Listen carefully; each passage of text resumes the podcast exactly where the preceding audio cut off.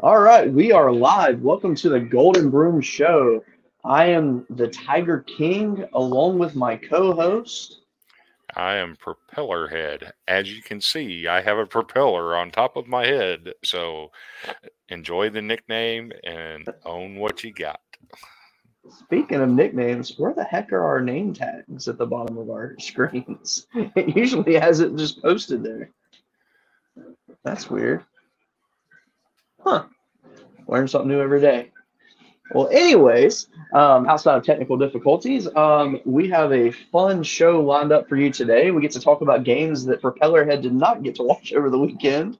We get to uh, talk about the upcoming uh, weekend with some really, really good games. The SEC starts their conference play, some really good matchups in that. And we get to talk about our Golden Broom recipient as well as our Dirty Sock recipient, who may surprise you, actually. So, without further ado, let's start the show.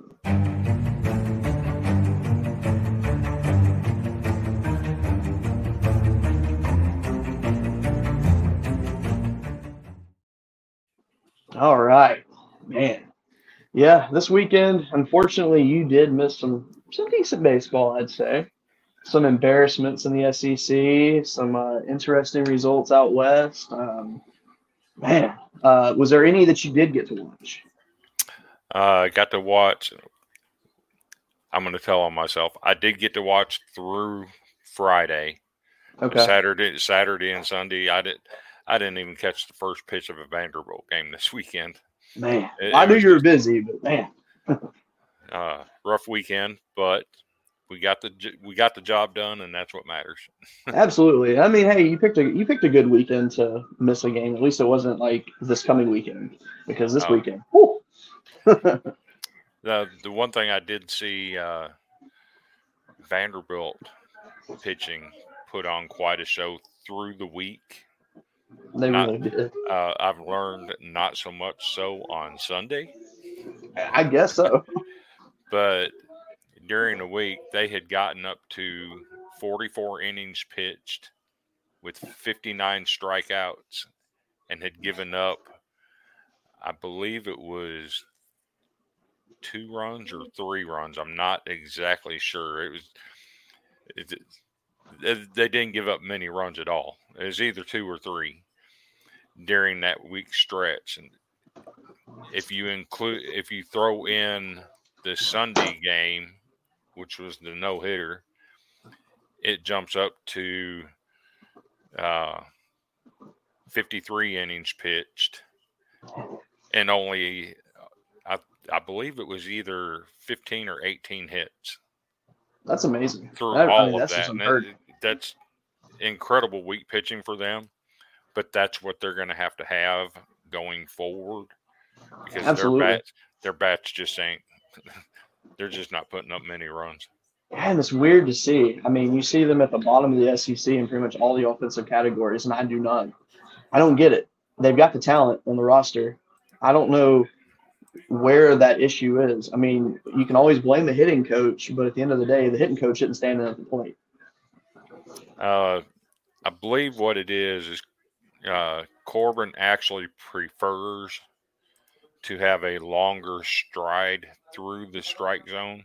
hmm which gives more ground balls and line drives Sure. than it does launch angle. And uh, launch angle is where a lot of people are putting up these mammoth home runs and everything. And the longer stride is where you play a lot of small ball. Yeah. So do you think? I mean, with that being evident, I mean, do you think that hurts Vanderbilt's recruiting at any point in the future? I mean, you lose out on take a guy like uh, Druw Jones. Sure. you know, if you're preaching longer stride through the zone where he's a launch angle guy, hmm chances are if he's going to if he's flipping the coin between going to college and going pro and you don't preach the type of swing that he has, it's going to hurt you. Oh, it has sure. to. For sure. I can't even imagine how much money he would have gotten if he would have went to college though. I mean, I know, yes, he got a huge signing bonus from the uh, pros, but I mean, God, if he went to college, he would be. I mean, not that he needed money anyway, but right. He could have had you know, really. He could have got some good NIL NIL yeah. deals. I mean, he he would have been the highest paid athlete at Vanderbilt in general. No matter what sport it is. I believe that without a doubt. I mean, heck, he'd be one of the highest paid in the entire conference, to be honest. Um, but yeah, I definitely look forward to seeing what he does in the minors and getting up to the pros. I'm, obviously, I was a huge fan of his dad. I mean, who wasn't back in the Right. day? Right. So, I hate that he's not he didn't go to college, but you know, at the end of the day, you gotta do what's best for you. I respect it. Uh, another guy that would have been in the same class as Kumar Rocker. I did get to see some highlights of him Sunday morning where he had pitched on Saturday. Ryan Weathers Yes. was pitching for the Padres, and apparently they had a 16 year old phenom catching him. Jeez. And it, this kid is legit. I mean, he was freezing the ball. I mean, on contact, it was frozen. Wow. So Wow. he he's legit good. Yeah, I expect him to have a pretty big season this year. To be honest, I don't see why not. I just he's another one though that he's definitely one that I really wish could would have went to college. I know he was close to doing it. Man, that would have Yep. been If, been if, he, if he would have dropped out of the top 10 in the draft, Mhm. He was going to go to college. Yep, that ma- I mean it makes it makes perfect sense. It really does. But Yep. man, that kid's got a bright future ahead of him. I cannot wait to watch him evolve into his craft.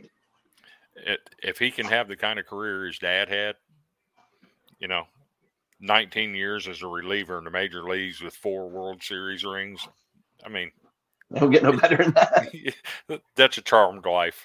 Absolutely. But I mean, heck, the way he's pitching, I wouldn't be surprised if he surpassed it. Not saying he'll go 19 years in the pros, but Right, I can see some big accomplishments coming up for him. right. Um, but yeah, um, so this past weekend, um, a few interesting uh, things happened. Um, Auburn loses their series at home to Southeastern Louisiana, who, if you followed our show so far, you would know that apparently I am a Southeastern homer because I talk about them every show because they just have the weirdest stats and I love it. My dad and my aunt, they're alumni of the school, so I guess I have a little bit of a tie. And I actually was born in Hammond, which is where Southeastern is. Um, but I personally don't have an actual tie to them. But I mean, my God, they're still leading the country in hit by pitches. I mean, it's just I actually looked at that number today because of another game, and uh, 56 HBPs in 13 games for SELA. I mean, that's just It's unreal. I mean, I just I really want to reach out to some of the players on their team and just ask like what do like what are their how bad are they bruised? Because I, I mean, it's got to hurt eventually. So you you bring up the hit by pitch. Um, is this a good segue into my weird stat of the week? Absolutely. So the weird stat of the week. Today there was a baseball game. The final score was 34 to 1. Jeez. Uh, William and Mary scored 34 runs on 14 hits Oh my god. And left 13 guys on base. Jeez. They also had 10 base on balls Okay. and 10 hit by pitch in one game. Oh my gosh. That's crazy. I mean, like, I mean that. I th- I I don't know if I've heard of that many in a game. the weirdest yeah it, it was crazy i looked at the box score i saw it posted on twitter and i'm like wait a minute i got to see that box score to see what happened Sure. sure enough Man. Wow. That my mind's blown. on that. Is just. that That was crazy crazy I mean, and to 34. give. Go ahead. yeah 34 runs on 14 hits it's just that's how do you do that I, that's what I'm saying. Like, and you know, a crazy uh, thing too is like going into this week, South Carolina they lead the SEC in hit by pitches. They had 50 going into this week, and then LSU is second with 40. But LSU actually their hit by pitch numbers didn't start rising until like the last three weeks, and I mean, I want to say probably the last two weeks they've had had to be hit at least 20, 25 times. It's pretty, I mean, crowd in the plate, and I mean, and heck, tonight Tre' Morgan got hit, and I mean, he even tried to move out of the way and it still hit him. So I mean, and just, and here's here's another number from that game: thirty-one RBIs. My God! wow! And only four errors. That that's just embarrassing right there. Let's see here. Well, I guess um, I'm pausing because I'm, I'm reading a quick note that was sent to me. Um, so, oh. all right. Well, hold on. Sorry, I, I'm literally just like I had the longest message sent to me about the LSU game. All right, so LSU is playing New Orleans right now. They're up three nothing, and Tommy White hit another home run, and kids been on fire. Um, but now I'm kind of going through the scores as well, and I just realized this. I don't know how I overlooked it, but Texas State is currently beating TCU in the eighth inning, eight to two. Oh, and that's that's interesting. It is, and I, you know, with TCU, I mean, to start out with the greatest start to a season you could ask for, only to just simply just let the world down after that. And I don't get it. I really don't. It's, and I know we addressed on the last show. It's like they pretty much played their Omaha in week one, and then now the rest is whatever. But I know it's midweek, but man, that's just that's just embarrassing. I mean, it's not as embarrassing as being Dallas Baptist losing against Oklahoma State 20 to 4 right now, but right. still very bad. yeah. Uh, one thing I did see is Alabama. Uh, we've touched on them a little bit. Were they as good as what their record was? Uh, I think they played well so far this year, but it's interesting that Columbia comes in there, takes two out of three, and they drop them completely. Most of the rankings have dropped them completely out. D1 still has them on. Which shocks me. That really does shock me. But I did see a projection from 11.7 where they're not even in the field of 64. Yeah, you know, and that I mean, it makes perfect sense. It's kind of like we've said previously. You know, Alabama always has these really good starts, and everybody's like, "Wow, Alabama's just really good this year." And then when conference play starts, they usually just they just drop off, and you forget all about them. Mm-hmm. And I think I think this year, don't get me wrong, I think they are going to be good. I, I think they are going to do better than expected in the SEC. I think I want to say I think they can hit that 15 win threshold, but at the end of the day, that's what that's what this weekend's for. Give us a better idea. Right. Because they start with the Florida Gators, which right now that that's not the team I'd want to play if I was just coming off of an embarrassing showing against uh, Columbia. I mean, That'll... as much as I hate Florida, I that is one team I will straight up say I absolutely hate Florida. Always have, always will. I hate them more than Alabama. I hate them more than um, A and M, Ole Miss, all of them. So Florida right now, their offense is amazing. I mean, they're leading the SEC in pretty much every statistical category. They have 45 home runs, or was it 54 home runs on the year? It's one, 45 or 51 or 54, um, all over the place in my brain. But I mean, they're doing everything right now. They're pitching eh, a little questionable, um, but I don't know if Alabama's got the pitching to be able to stop him. I just, I, I actually, I see Florida just straight up just running through it this weekend. I think Alabama can probably still win, but I think Florida straight up just manhandles them.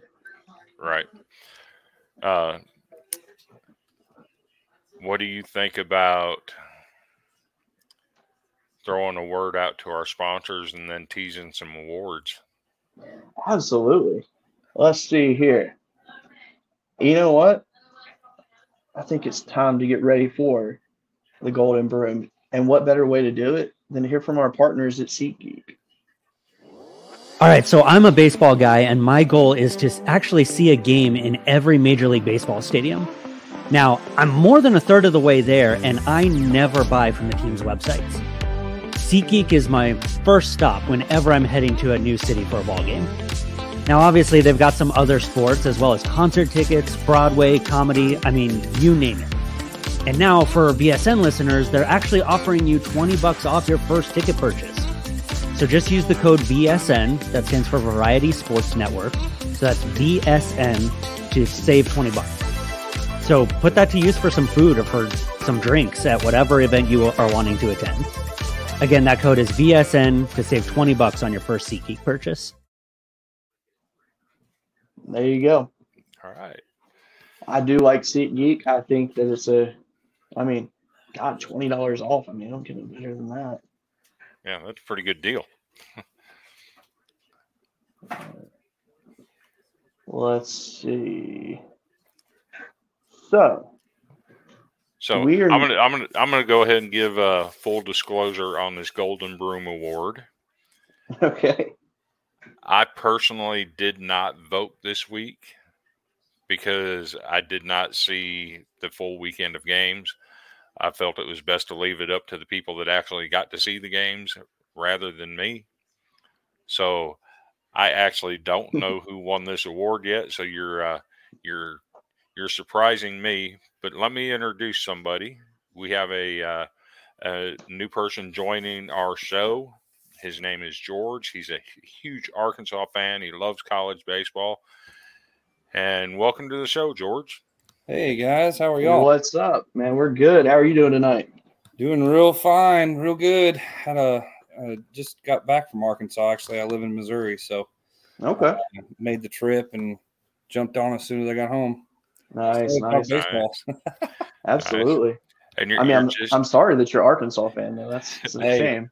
I'm sorry you're an LSU fan, so it's all gay. It's all good. and you're, and you're just in time to uh, see the presentation of this week's Golden Broom Award, and right. I'll let Cody take that away. Absolutely. So this week's Golden Broom Award is going out to the Pac-12, and it is a team that's currently riding a nine-game winning streak. And this past week, they defeated the likes of Grand Canyon in California. They defeated Grand Canyon on Tuesday of last week, 12 to 10, and then they sweep California, winning 13-2, 7 to 5, and 10 to 5.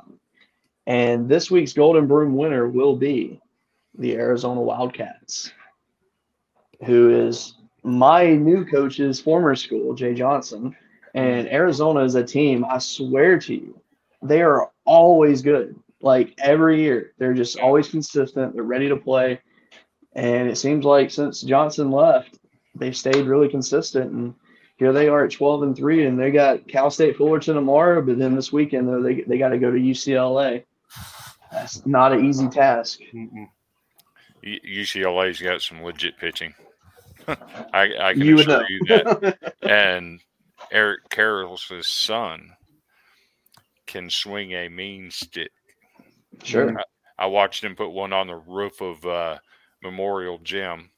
And if, if you know anything about Hawkins Field, we got the Green Monster, Mhm.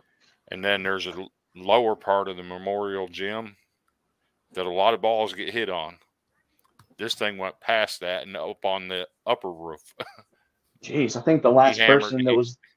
Let's see, who's the last person doing that was probably what Xander Will a few years ago. I think uh, Gonzalez got it a couple times. Yeah, yeah, that makes sense. I know Will. That, God, he was a beast. Gonzalez didn't play enough to be consistent at doing it, though. sure. All right. Let's see here. But yeah, Arizona though they um man they're they're really they're just they're playing some good ball. I mean, you know, they started out the season good by getting a win over Tennessee, and that was very good start for them. And they've just I mean they just kept it going, they hadn't stopped. Yeah, that Arizona- was that was very and Cal surprising. State. You you just highlighted it. I was fixing Yep. to say that. Yeah. Man. So, do you want to do the uh, dirty sock now, or wait a couple minutes? You know what? I say let's go ahead and do the dirty sock. And um, I think it's obvious who's presenting it. I'm gonna let you present it because you picked it out. So, So- Even even though I didn't watch baseball this weekend, uh, I do check scores and follow up on teams. This team started the year at eight and zero. Was Mhm. one of the last few teams unbeaten. They are Mhm. currently sitting at nine and seven. Hmm. This past week they went 0 and 4 and got outscored 46 to 8 in those four games. Hmm. And we are giving the Dirty Sock Award this week to Morehead State. Hmm. The Eagles have just fallen flat after that great start they had. man, that's Yeah. embarrassing. Mm. Mm. I mean, whew. I mean, I can't think of a team that deserves it more on that. Well, maybe Northwestern, but that's a whole different story. We're gonna we're gonna have to come up with something different for Northwestern. That's just We're just gonna call it the Wildcat Award, I think. right. So them, they're the worst this year. Sucks. So, and we'll we'll explain these awards real quick. Uh, the Golden Broom, we go from Monday through Sunday. Mhm. A team that goes undefeated, only one team gets the broom. We'll take nom- we'll do the nominees and we'll discuss each nominee and then we'll vote on it as as admins in the college baseball smack Mhm. and one team will get that award. And with the dirty sock, we look for a team that just goes out and lays an egg for a weekend. Uh, they don't perform, they don't play well. We uh, we like to give them a dirty, stinky, smelly, nasty, filthy sock because that's all you get for your that's all you get for your effort is something dirty, stinky, and sweaty. Yeah. So, uh, if you're if that's the first time you're watching this and uh, wanted to know how we uh, come up with those awards, that's the process. it's definitely a fun process. I mean, my goodness, we've been doing the Golden Sock Award for probably what seven years now. Golden sock, I mean, Golden Broom. yeah, golden go. broom. We Yeah, started there that about seven years ago. Yeah, and then the Dirty Sock. I want to say you started probably about what four or five years ago with that picture of just that sock. Just a picture of a sock. I, lo- I love it though. I love it. Um, so I, I'm not sure if you've looked yet, but have you actually had a chance to check out the uh, the current RPI?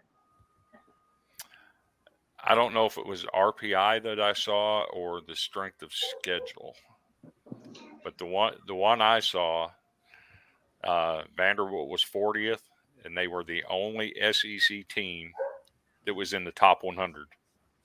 Now, I Wow. I believe it was strength of schedule. I gotcha. So when I'm looking at the RPI right now, and Vanderbilt is actually number 44 in the RPI. Yeah. Um, Tennessee is 55. Um, I will give you three guesses. Who do you think is the number one team in the RPI right now? Number one in the RPI right now. I will say this: they had a really good win last week. Mm, and it has to do with our show. is it going to be Florida Gulf Coast? Mm-mm. Troy. I, I have no idea. Boston College. Oh wow. Oh wow. Here's the even funnier one. Number two, Columbia. Okay. They are four and six on the year, and they are the number two RPI team because of their series win over Alabama. Wow. That is the weirdest thing I've ever seen. That is that's strange. And then let's see, the first SEC team is number seven is South Carolina. And then you got Ole Miss at 13, Arkansas 14, LSU 15. Kentucky is 18. Hmm. That's weird. That is just weird. For Kentucky to have a baseball team is just weird. Absolutely. To to be fair, Kentucky's always in Hoover. They've since Yeah. we started the since we started our Facebook group. I don't think Kentucky has not been in Hoover. Yeah. yeah. And and our right. group and our group's been going since what 2011. Mhm. So I can't believe it's been around that long. That's crazy. just a just a dream of two old northern boys that loved college baseball and had nowhere to talk about it. Absolutely. Ended up paying off. We've had some fun members over the years for sure. And uh, just that one member, Hal, just wish he would come back. I, I randomly saw him post something the other day about Alabama losing to Columbia. He can't say nothing. There's someone that can't talk. It's him. Man. Let's see. I'm going to go ahead for giggles. I'm going to go down and see. So, wow. You know who is winless on the season right now? New Mexico State. Northwestern. Eh, yeah, definitely Northwestern. But New Mexico State is 0 and 12. That's Didn't they- crazy considering just like recently they were leading the country in like every offensive category. Yeah, they had that home run hitter. Yeah. Uh, his name was Gonzalez too. Yes. I think. It sure was. I mean, that just that's crazy. Um, Northwestern is actually not the worst RPI team in the country. They're at 288 out of 305. How are they not the worst? That's what I'm saying. Well, to be fair, St. Peter, ah, St. Peter, St. St. Peter's is 0 and 14, and then you have Cal State Bakersfield, who is ranked worse than them, but they are seven and eight. That's weird to me. I don't understand the RPI at all, to be perfectly honest. Um, I don't. Nobody does. yeah, I don't think we ever will. No. Um, that It- being it- said, though, The RPI can't be as bad as the net in basketball, though. Uh, oh, don't even get me started on that. it can't be. No. that being said, Northwestern will get their first victory this weekend. Hmm. They play Butler, and Butler is not good, unfortunately. Defensively, they're just not there. They're pitching. They have one good pitcher, and the rest of them, they'll leave you a fastball over the plate every pitch. So I- think that I think Northwestern can, actually, if they don't win the series, they can at least win. one. I'll give them that. Hmm. Um, let's see here. Um, so this weekend, obviously, anyone that watched our show that's a fan of the SEC, they know that this weekend it starts conference play for the conference, and Mhm. hmm a lot of good games going on. Um, I think the uh, the honestly, on paper, I think that really Ole Miss Vanderbilt is the highlight of the week. Alabama Florida could be decent. I really think that um, I think Auburn Arkansas is actually going to be a really really fun series to watch. I don't think Auburn has any chance in that series after what we saw last weekend from, them, but I think that's going to be a fun one to watch. Um, Tennessee and Missouri catches my eye just because of what Missouri's done so far this year. Hmm. Where in the big games they have shown up, and with it being at home, there's no telling what what could happen in that series. And some of the stuff that went on last year between those two. Absolutely. Yeah. Those two want to rip each other's heads off. well, mainly Missouri, but yeah. Do you think Georgia can slow down Gavin Casas at South Carolina? yes, absolutely. I really do. I think there's going to be a lot of runs scored in that series, but one thing that I have just noticed so far is that Georgia, no one's talking about them, but yet they're actually making some noise. They really are. They've actually, I mean, they've so far they've looked really good this year. They're 13 and four, and they, um, let's see, they recently they had some good wins. I mean, they took two or three from Georgia Tech. They uh, they swept the midweek last week against Georgia Southern, which I actually thought Georgia Southern was going to take it.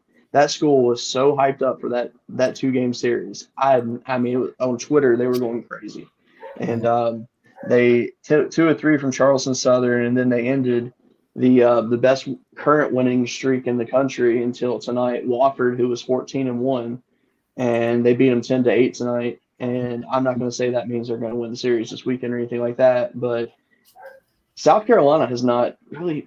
I mean, they haven't played anybody really. I mean, let's see. Um, UMass uh, Lowell, they played um, Penn, they played Clemson was their best series, but Clemson hasn't done really anything this year. Um, Yeah. Bethune Cookman.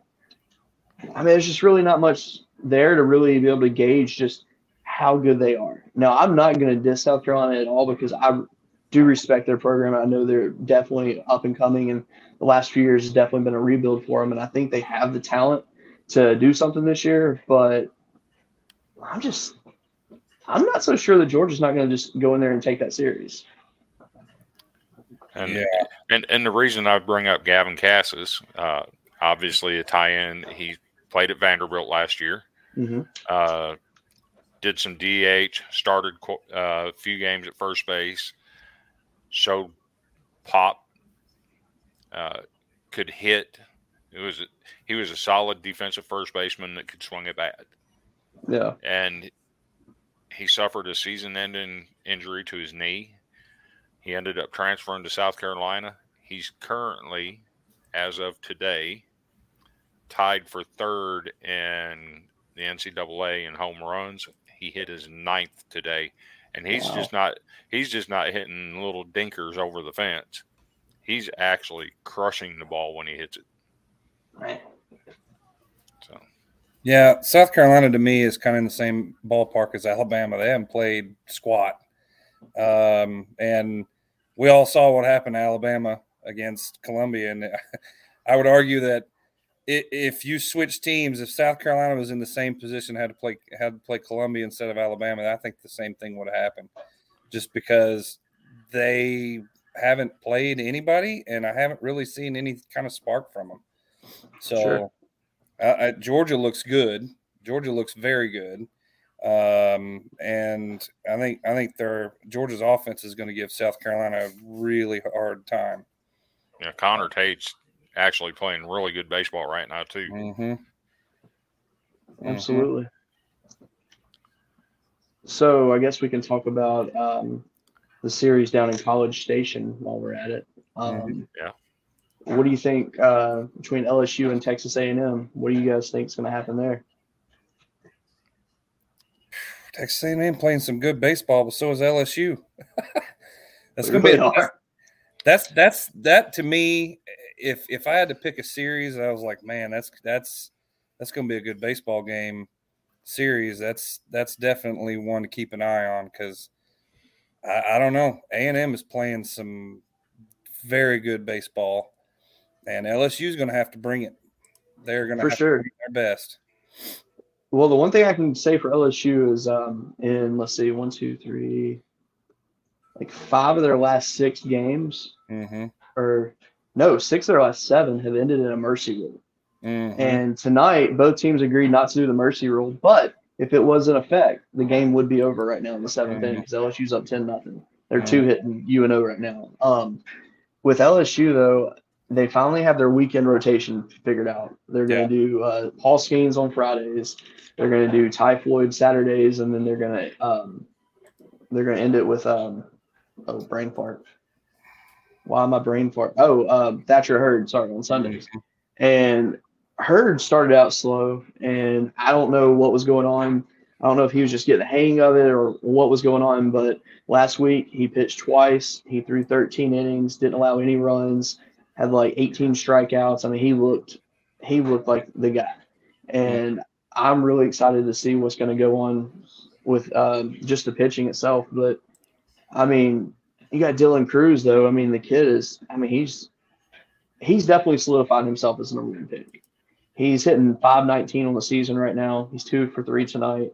I mean, he, he just doesn't stop. And if he goes in and has a big weekend at Texas A&M, I'm gonna love it. I, I really am. Obviously from my bias standpoint, but then it doesn't help when he's batting three and then you have Tommy White batting at four. I mean, that's just it's not fair, and that's Yeah, that's why I like it. LSU, I- of course, you know I'm an Arkansas fan, but uh, LSU, I will give them credit. They look like a totally different team than last year. Last year, Mhm. you guys were so inconsistent, and it made no sense. Absolutely. And, and this year, it's like you're blowing everybody out of the water, and it don't matter who steps up, who steps up to the plate. It doesn't matter if they're batting near 400. I mean, you guys are just punching them out, Yep. uh, and then blowing them out of the water on the offensive side. So, I it, it's going to be tough if uh, if A and M comes out and lays an egg. LSU may blow them right out of the water. I sure Uh, hope so. So, do, do you want my take on that series? Oh, let's hear. Absolutely. And I think I know where you're leading to. I like it. And you notice the color of that broom. Uh, Absolutely. I like it. My question is, Chris, what do you think Vanderbilt is going to do to Ole Miss this weekend? mm, Can the Uh, bats get hot? If our pitchers, if our pitchers flinch, we're in trouble Yeah, because they they can rake, they can put runs on the board, sure. And that's something that Vanderbilt struggles to do. They they're just not hitting the ball, not not scoring very many runs. Uh, obviously, today they put up ten on the board. They put scored four in the first. Yep. They did score nine, or no, scored six on Sunday. Yeah. But our pitchers flinched and they got beat nine to six. I So if, if our pitchers don't perform like they did last week, I, I think it could be a long weekend. I know that this is not the weekend rotation, but uh, if you haven't checked the score, Jacksonville State is currently beating Ole Miss ten to five in the top of the eighth. Nice. I, I love take it. Let's go so Gamecocks. Let's do uh, it. a, a midweek loss would be horrible for uh, the Rebels, but and then you know you got to then put together and put yourself a uh, get ready for a really good Vanderbilt team. I I mean, who knows? They may come out flat on. Are they playing Thursday or Friday? Shit. I think it's Friday is when they play, right? yeah, I I believe know, so. we, I know we play Friday. Yeah. So uh, we kick off on Thursday. on Thursday. Okay. So, yeah, they they may come out flat on Thursday after this, not hitting the ball good because they've got seven hits total. Jacksonville State's out hitting them, which is just hilarious to me. Um, Absolutely. but uh, I mean, that's uh, my my wife is scowling me really hard. She's a major Ole Miss fan. Um, but uh, but yeah, I mean that I, I just think that's interesting. They got to get ready in a couple days and play a really good Vanderbilt team, and I mean they're they're dangerously close to losing this ball game. So So, so one thing I can say is part of the reason our bats have not done much this year mhm, is because of the level of competition we played. mhm. Um, when you've played this, we're literally playing somebody ranked every week, but you know, you got to go out and perform. You got to hit the ball. You got to put runs on the board. Uh, they've struggled to do that, but when it comes to stepping into SEC play, I don't think it's going to be this step up in pitching is not going to be that much of a shock Mm, because we've seen that pitching already this year, that's a good Sure. point. Mhm. and I don't think Ole Miss has. they really haven't. I mean, the best they've seen this year is what Maryland. Yeah, and and Vander, they they took care of Maryland, you know, for the most part with ease. Vanderbilt beat Maryland. Uh, Maryland's been a huge disappointment so far this year. So, Yes. uh, I mean, Vanderbilt has definitely has an advantage because I mean they saw UCLA this year, and Mm, you couldn't ask for a better pitching staff to see in your non-conference schedule than UCLA. And I mean that they handled that really well. I mean, obviously they had their struggles, but overall, though, I mean, obviously they win the series. I mean that gets Yeah. no better than that. yeah, Yeah, you can't can't go wrong winning the series. Let's see what we got here. so here's kind of a afterthought series: Mississippi State and Kentucky. Mm, The team, the two teams that have rebuilt using the transfer portal. Mhm. Yes. Which one did it better? I think Kentucky. Yeah, I was about to say Kentucky because I mean Mississippi State's eleven and five, and I'm trying to remember what their five losses are, but they weren't to powerhouse teams. Right.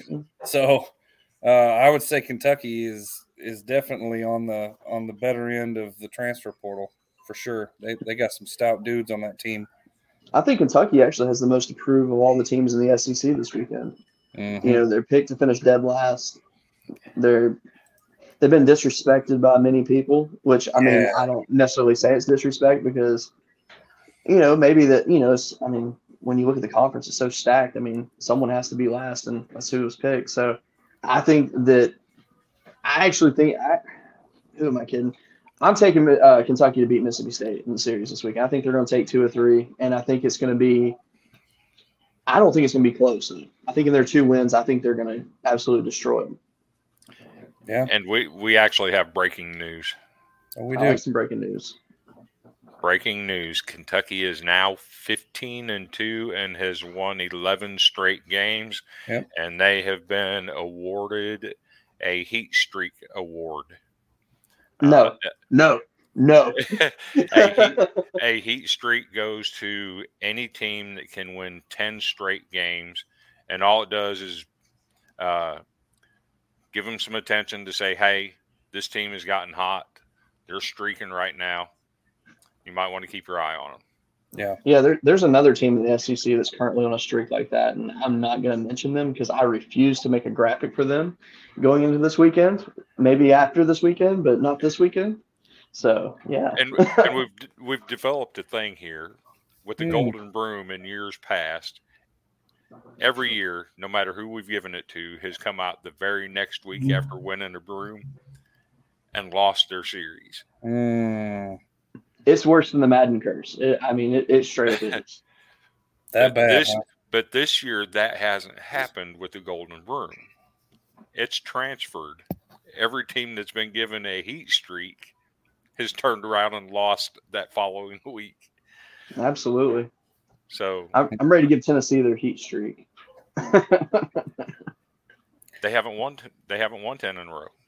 They, I'm hoping they do though by the time they have to go to So Baton that Rouge. he, he, he's saying so That- they can lose again. that night before. I'm ready just to release it. Yeah, they they got they got tonight and said we don't want none of that heat streak stuff. Exactly. And lost to Boston College. Oh, you can't stand Tennessee either. no, I can't. It's it's a it's a Randy thing for me. I don't actually really hate Tennessee. I just like to give Randy hell. mm, makes it fun. yeah. But yeah, Yes, But- Kentucky. Vitello, is, Vitello is not. I'm not a big fan of him. So I really wanted him at LSU. I'm not even gonna lie. I I really thought it was gonna happen. I was mean- very excited, but hey, if you you'd be happy with a coach that gets suspended every other game, then that's that's cool. You know, I, I'll take it. I'll take it. I, I mean, I feel like and this is. I don't know So, if it's a really do- good comparison. But, oh, go ahead. do you remember that coaching search though? Yes. Oh my God. that was LSU LSU was going to Omaha Yeah, and they were they'd show up as soon as Vanderbilt got done playing, hmm making it look like they were talking to Corbin. hmm And that's what all the stories were that oh they're talking to Corbin. Yes, they did meet with Tim Corbin in an advisory role. Yes. That's all it was. all it was. They met with Corbin at the stadium and then turned around and went to Omaha Steakhouse and ate steak with Jay Johnson. hmm you know, and honestly, from from what I've gathered, I really think that I think Jay was the top guy the entire time. I think I, that I believe he was. I think they wanted Vitello, but I think it was just one of those things where I think Jay they saw what Jay Johnson do, did at Arizona, and they're like, "Hey, we want it in the Bayou," and he's not disappointing me so far. I mean, last season a lot of people got very, very angry towards the way the defense played, but offensively, Yeah. you couldn't ask for a better turnaround. No, I, I agree with that. I there was just a lot of questions of. I, I know listening to Arkansas baseball games, they were like, "What is his strategy on on pitching? He puts a pitcher in for one pitch and then takes him out and then throw, you know, so it was just it was kind of funny how that that played out. But Oh yeah, he's and he still does it. hmm But see, the best thing that he's done since he's come to LSU though, is hiring Wes Johnson away from the Twins. Get him as our pitching coach has worked wonders, and Mm. we're seeing stuff out of some pitchers that struggled last year, and they, I mean, they look totally different this season. And uh, so far, and I'm only doing this to rub it in on Chris. Christian Little has looked phenomenal in purple and gold this year. Now he hasn't he hasn't faced anybody yet, really. How, how, how's he doing with his homework? I mean, he's still on the team, so I guess decent. we'll, we'll find out here soon, I guess, when uh, we have a ro- uh, another. Ro- well, we'll see if he travels this weekend. If he travels this weekend, I think we're okay. That that's where he ran into trouble at Vanderbilt. Is he didn't take care of his personal stuff, Uh, yeah, and it kind of got it got him in the doghouse, and you know got him passed in the rotation, and it was going to be difficult for him to earn his way back because of some of the things. You know, he. I'm aware of some things that were going on that you know I'm not really at liberty to say, but there were some people in his ear that probably were not good for him. And that along with the not not taking care of his classwork i hope he does well at lsu i hope we get to see him either in the series or in hoover. And i just want to rake the coals over him. And I, I want to put a i want to run rule lsu in that game so bad. Absolutely. Just because of what happened on sunday last year I, I want to see him face you guys. I really do. I think that I don't know. Every time a, someone transfers from a school, I want to see them face their old school. Like, Yep. for instance, tonight, um, a former outfielder from LSU, Mitchell Sanford, who what came in as a very highly touted freshman, but it just he just got lost in the shuffle. He transfers to UNO, and I get to see him go against him tonight, and it was it was cool. It's cool to see. But I mean, he didn't really do anything, but it's all good. Speaking of that, let's see. So, wh- what about Arkansas and Auburn? Does Arkansas have enough arms to make it through this series? Great freaking question. that's that's going to be the golden question mark is do we have enough in the bullpen to overcome early mistakes with our very shaky weekend rotation because it's it seems like we reload every year but the one thing that always is a question mark early is who the heck are we going to get as a weekend rotation? And I'll be honest, when Brady Tygart went down, I got scared. I Yeah. thought, holy cow, we are going to be in for it. Because as young and as, uh, you know, crazy that kid is and, and holding his stuff or whatever, he's probably the most consistent pitcher we got uh, week in and week out. And when he went down, I thought, dang, now what are you going to do? Because you got Jaxon Wiggins, who may be able to throw a ball over the plate once in a while, but he can throw it 105 mile an hour. It seems like. Isn't, Um, isn't he out now though too? I think so. I think Wiggins is out too. Yeah. So um, I can't remember what our re- weekend rotation is now because they've changed it so many times. I'd have to look it up. But um, you know, Tygart's still playing that relief spot because they don't have they don't have uh, a, a branded right hander closer. Um, you know, they keep putting Tygart out there to close, and Will McIntyre is good. Um, he's he's thrown some really good stuff. Um, Well, and, Tygart uh, Tygart's out now too for a couple more weeks, isn't he? yeah, he is. He's out. He's going to be coming back. I'm just glad that he's not out for the season because at first It it looked, looked, like, he was done. Done. when he was when he's gripping that hand. You, you know what that is, and hmm luckily it was just a strain and not a tear. Yeah, that was that was scary. Um, let me look up their rotation, see if I can get that to pull up here. Um, but Will McIntyre, he'll throw some good pitches. Um, I'm trying to think of the some of the other ones. They changed so qu- quick, I can't remember them. Uh, the offense is going to be what's going to keep us in these ball games. I mean, that's it. Got you. Uh, Bohrofen, if he hits and, and is consistent like he has been, that's good. But I love our freshmen. We got we got quite a few freshmen that are just cranking the baseball, um, and uh, yeah, it, will be interesting because Auburn right now is tied um, with their weekend game. Right now, it's in the bottom of the eighth, 11-11. Uh, yeah, they're on like an eleven to four run right now. It's kind of impressive. Yeah, so it, will be interesting. It depends on depends on how much in the bullpen we have. Um, I know Van Horn's got a plan up his up his sleeve, but we'll, we'll just have to see what it is on this weekend because I know the first guy's probably on a short leash. That's usually how he works. So yeah. I see that Vanderbilt they're taking care of business with Belmont. Uh, it's going to the ninth inning. They're up twelve to six. Ricky Bradfield. He's uh he's walked three times tonight, scored twice, and he has uh two stolen bases. I'm shocked that's it. oh, Vanderbilt actually has seven stolen bases tonight. Wow. Yeah. That's pretty good. That that's a team that you can run on pretty easily. Yeah. Let's see. Um, man, Reilly, he um he didn't, it didn't look like he had the hottest outing tonight. He went four innings, gave up five hits, three runs, two walks, and three strikeouts. Which I mean, it's not. I mean, it's not terrible, but. So, speaking of Reilly, every year, every summer that he's been at Vanderbilt, he's gone up to the Northwoods League. It's either Northwoods or the other the the other one up there. Uh, I know they got two up in the Northeast, and yeah, every uh, year, every year they say he's got the highest spin rate in college baseball,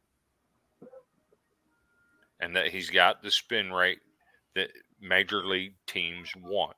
Mm-hmm. But when he comes back and he's pitching at Vanderbilt, something's just not coming together for him there. He's struggled so bad the last two years, and he's struggling again this year. I'm not sure what's going on there, but that just that's kind of bothersome that he can have that kind of spin rate and not have any success. You know, like some of these if, other guys do. You know, I wonder if it might be some animosity with like the pitching coach or something. Well, that's Maybe they just don't see like eye to eye in their mm-hmm. preparations. Because you know, when you go to a summer league, I mean, you're pretty much free reign. I mean, coach lays out a game like a you know a plan for you what to do that summer, but at the end of the day, you're kind of calling your stuff.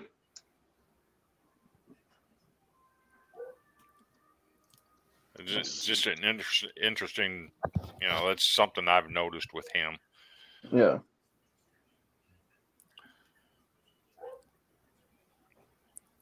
So we've covered just about every every series in the mm-hmm. SEC. So you want to do the uh, we we put a post out in our group uh, that we're going to start doing a little segment here. It's called Ask the Host. Mm. And in the post, we say use the hashtag Ask Propellerhead or Ask Tiger King your question, and we will address it on the air. And tonight we have a couple questions, uh, both of them from Jody Robinson, uh, who's actually a former uh, uh baseball coach in college. Knows more than us about baseball. Uh, are mid majors dead with the NIL and transfer portal? Mm. I say no. I say no. And and initially I would have said yes. with NIL, maybe, but for the portal wise, no. And the reason I say that is all these big teams get all these top recruits. The problem is a lot of these guys get lost in the shuffle and they have to go elsewhere. So then you have, um, you know, you have these mid majors picking up these really talented kids, and they're putting together some little mini powerhouses going on. I mean, you look at teams like from the last few years. Look at uh like Southern Miss um, this year. Look at um, Campbell. yeah, Camp. There you go. There's a good one, Campbell. Uh, my favorite team to talk about, Southeastern Louisiana. I mean, it's just these guys are they're picking up. I'm not going to say they're picking up the scraps. I don't like to use that word for these kids because I mean they're very talented athletes, but they're getting the guys that you know that just didn't pan out at a big school. Now they're looking for a better chance to play, Mhm. and now they're finding it. And I, so I think the mid majors will actually thrive with this. And I think that if I mean if things keep going the way they're going, eventually the NIL will probably pick up for baseball players as well. Because I'm I don't know about you guys, but I see ads for all kinds of baseball uh, things online. And a new one I'm seeing is like for these special batting gloves that are supposed to keep your hands warm for like people that play up north. And it's like a college a guy that's in college. He didn't say his name, but he's he's he's talking about he plays for a school, and he's batting with these gloves, talking about how warm they are. And I'm like, little advertisements like that. That's that's what I want to keep seeing. I Mm. like that, and I really wish that like like when you see like these perfect game tournaments and stuff like that. I really wish that they would you know get a few guys from like these smaller programs or even bigger programs and let them kind of be like the spokesperson for it. Just kind of small ways to get it, you know, get the word out there for it. Like for instance, like when you have the Team USA guys, why are the, why are their faces not everywhere in advertisements? Yeah, and and I don't think they're dead, simply because you look at Columbia, Mhm. come in there and taking two from an SEC school. Right. You you look at a team like Campbell, who came into Knoxville last year and gave Tennessee all they could handle. You know, they didn't win, but they gave them all. I mean, they took them to the wire. Yep. Uh, another school that's always really good is Mercer. Um, Mhm. and Ben Upton coming from there. I just I just don't see that the mid majors are going to fall off because of NIL and the transfer portal. Will some of them lose some top flight players? I think certainly they will. But at the same time, only 2% of all college athletes go on to play professionally. That's Mhm. football, baseball, basketball, uh, 2%. So Right. there's there's plenty of talent to go around hmm and you can only stockpile so much. And based on what they've just done with the rosters, giving a, a reprieve for one year for 40 man rosters, hmm you know, you're still only getting 11.7 scholarships. Right. So somewhere there there's got to be people falling off and going to these mid majors just so they can get some scholarship money. Mhm. So I I'm with I'm with Cody. I think these mid majors are going to thrive because of it. I'm definitely pulling for him. I mean, because without mid majors, I mean, you ain't really got much in college baseball. I mean, I, I like to watch mid majors play personally because when they play, you know, when they get to play, let's say against the SEC team or a Pac-12 team or whatever, they bring their all and they don't Mhm. stop. And I love it. I I love it when a team comes in there ready to fight. And I mean, over the years, I mean, you see it. Big schools lose midweek games to teams that they shouldn't because those teams Yeah. just they're ready to ball Yeah. and it gets me it gets me excited. I can't lie. Yeah. And and just like Vanderbilt played Loyola Marymount last week, their Friday night starter is a legit top five round draft pick. yeah, I mean, he's a shutdown pitcher, and if they can steal a win like that and get get a little confidence going for the weekend, no telling what they could do. Hmm. yeah. And I mean, you look at the state of California, you look at Florida. Those states have so many baseball players, or just athletes in general. And there's so many schools in those states that they have to go to these smaller schools, and that's Yep. why you you see like you know two or three guys on a team they're just like way better than everybody else on the roster because Yeah. they need a sh- place to shine, and they're, so far over the years it's definitely paid off for them. You get Yeah. South Florida, get South Florida going into Gainesville and taking a regional, or UCF going to Tallahassee and taking a midweek game. You know, those things are going to happen, and as long as that happens, mid majors are here to stay. Absolutely. Um, I see Jody's next question. I feel like uh, I feel like this one's kind of uh, anchored towards me. Um, says so is the treatment of LSU as favorite to win it different than last year's Tennessee team because of their on the field bravado? And I'm going to say yes to that. And I think that LSU is probably looked at differently than Tennessee because I guess it's not necessarily because we don't do the antics that they did last year. I mean, they were very out there last Oh, year. yeah, you, you can say that. Yes. they're they're very passionate, and I and I, I loved it. I, I love seeing a team out there. I mean, not necessarily for you know shooting the bird, but at the end of the year or end of the day, a few years ago LSU had the same situation happen. So I mean, I, I can't hate on that too much, I guess, because I'd be kind of you know back talking. But um, no, I think this year's LSU team, um, the way Jay Johnson he operates, he's very professional with it. Um, you know, I feel like he treats the college ranks like a professional team, and and that's and that's really that speaks kind of just how a lot of the coaches are in the conference. I mean, you have like Tim Corbin. I mean, if you look at a team that looks like they're a professional team, the way that they're like the way they present themselves. I mean, Vanderbilt same way, Arkansas same way, Ole Miss same way. I mean, I think this year's LSU team is just going to be looked at differently because I mean, they have a lot of proven talent coming in this year. Um, they had a lot of good proven talent coming back.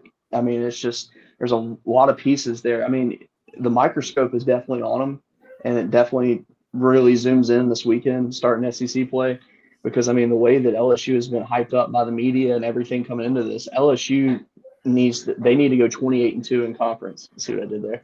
Um, I saw what you did there. yeah. Um, do I think LSU's going to do that? Probably not. I think I think I think it's safe to say LSU pro.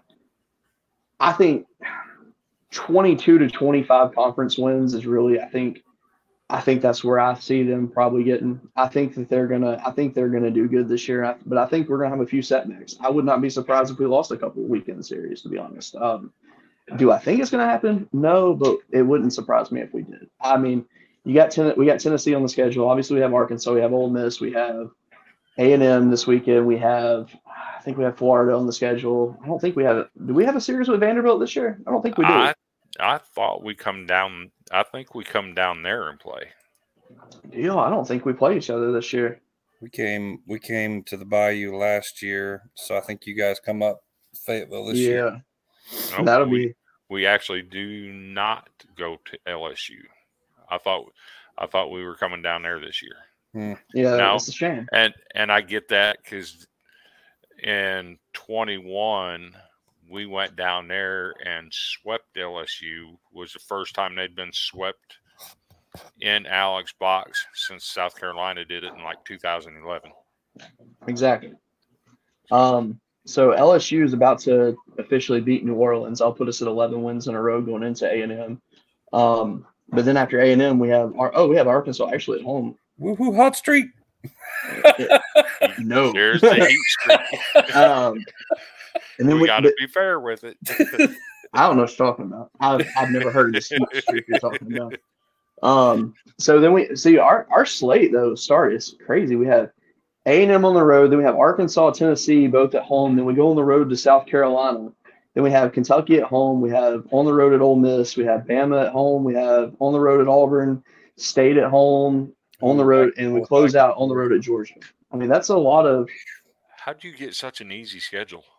I that's I'm kind of yeah. I mean, it is kind of weird that wait, how, we don't have if- Florida. That sucks.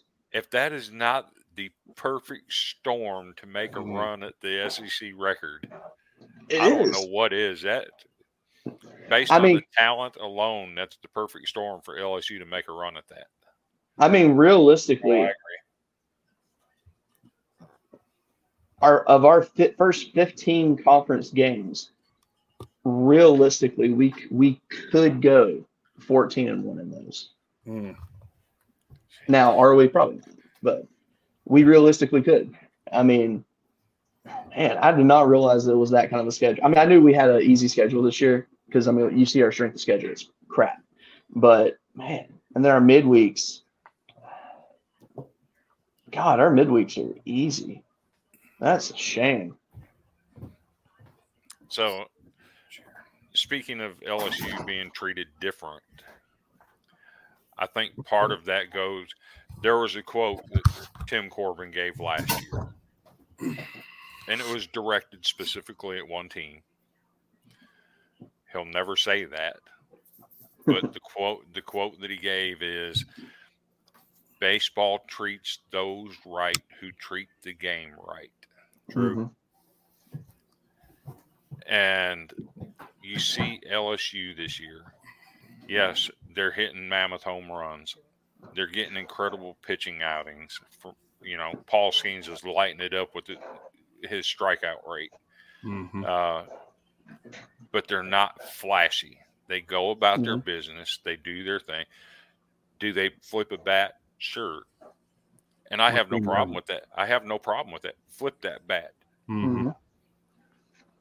But they're not doing the the other stuff. Sure. touching home plate with one finger and the flipping people off as you're running the bases. It just, they're treating the game with respect Yeah. while having fun doing it. Yeah. Sure. And, and I think they are looked at differently because they do that. hmm And people looked at Tennessee unfavorably because they did those flashy things like the home plate with one finger and, you know, the extracurricular stuff. So, Yeah. uh, are they looked at different? I think they are. Do I think it's fair? Uh, One hundred percent. I think that's fair. I, I'm I'm gonna say this: they're not rock Riggioing it. If if y'all get what I'm saying, Yep. Yep. that guy is another world. Um, but yeah, no, no, they, they are they are handling business, um, and and that's that's good to see. I, I like that kind of baseball. People, So I guess people call it boring to play like that. You know, you go out, you take care of your business, flip Mhm. your bat, have fun. Mhm. You know, if you want to have fun in the dugout, have fun in the dugout. Mhm. I'm all for that.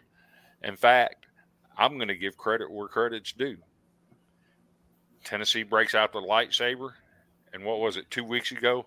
Dude brings a Darth Vader mask into the dugout, and then they started playing the Darth Vader mask with the lightsaber. yeah. Man, I'm here for that kind of stuff. hmm I love it. I love the new rule. Keep it in the dugout because I feel like if you do that on the field, you're showing you're you're disrespecting the other team. Right. So keep it in the dugout. Have fun. Do your thing. If you want to wear a mink coat that hasn't been washed in six months, throw that stinky thing on. I don't care. You know, Hmm. have fun, but you got to treat the game right at the same time. Yeah. Absolutely. Um, so I think right now, I mean, obviously our time we're winding down, so I think it's perfect time to, you know, let our uh, last our other sponsor lead us into our final segment of our picks for this weekend. So with that being said, let me go ahead and introduce you to Row One Brand. Let's be honest, you're here because you love sports. We love sports too. And our friends over at Row One Brand love sports as much as we do.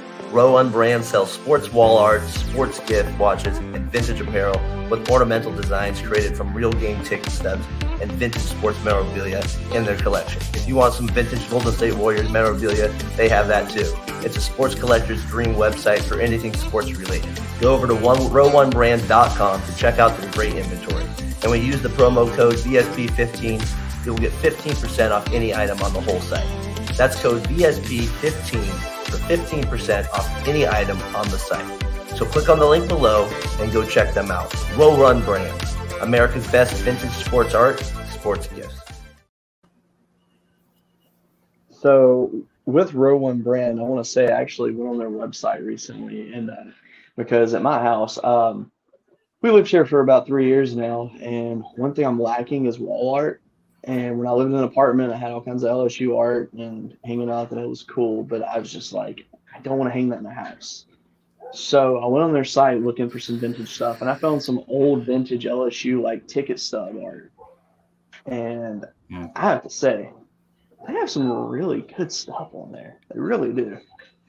Um, They, they actually do. I, I'm, I'm impressed with what they have to offer. absolutely. Not enough Vanderbilt stuff yet, though. We'll, we'll get there. We'll get there. um, so, the first series we can uh, get our picks on will be Mississippi State, Kentucky. What y'all got?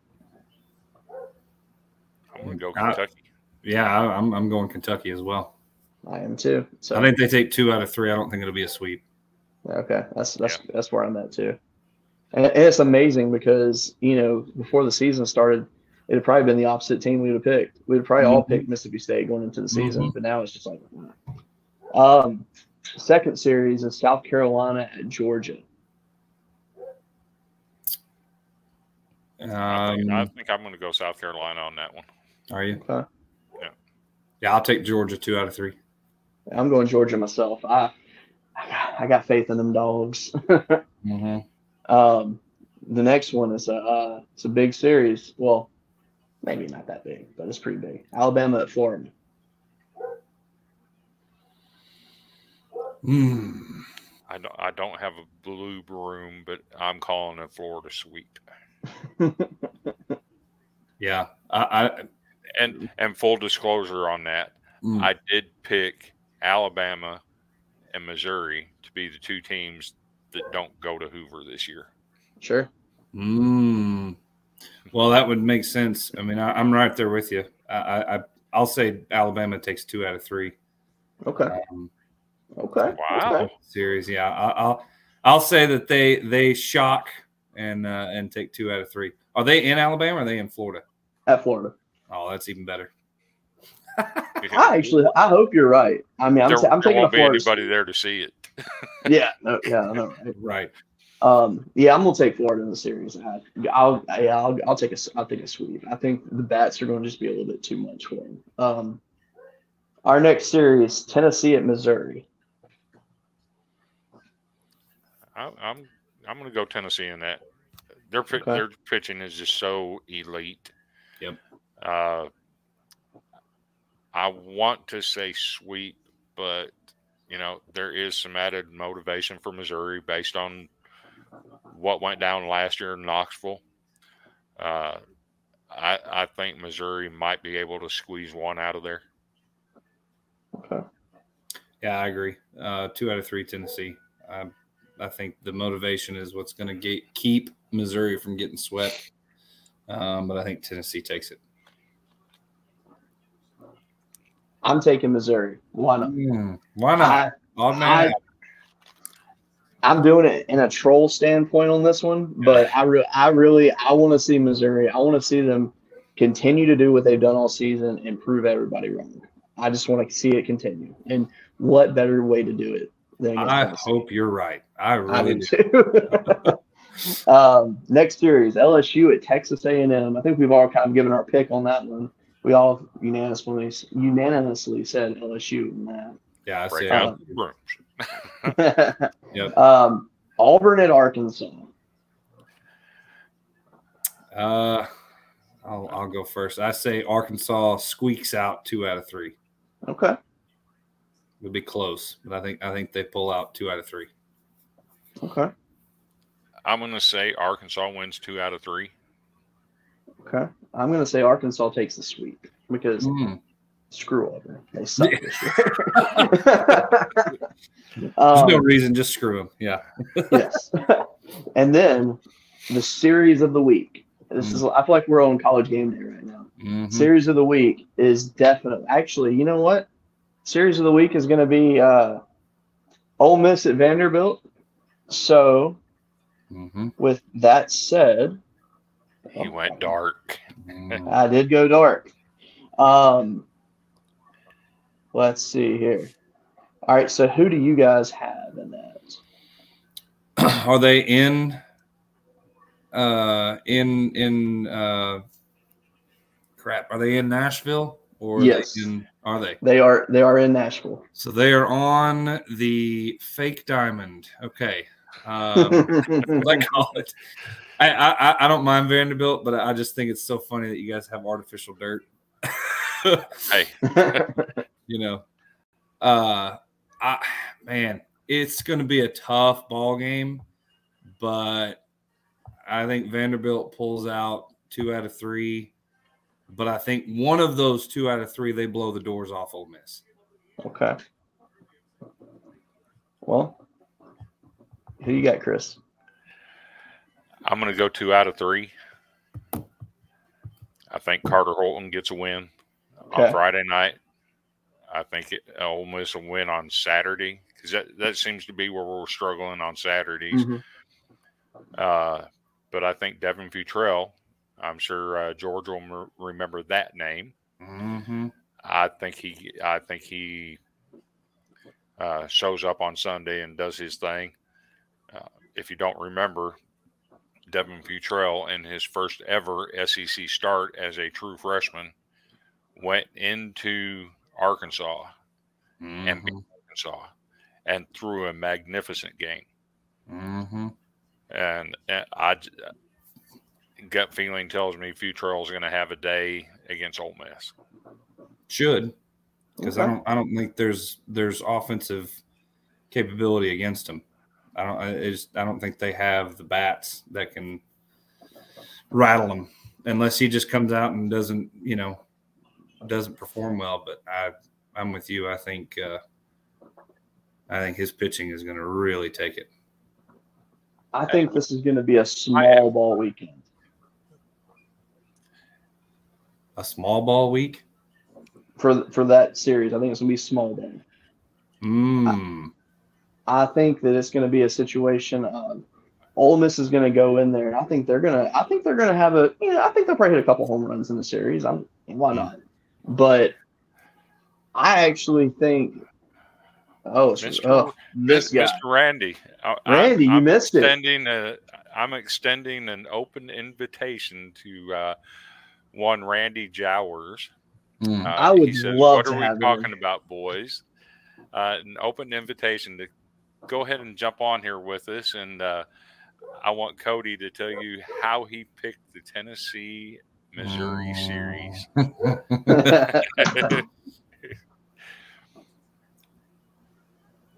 see if see if see if he takes us up on it.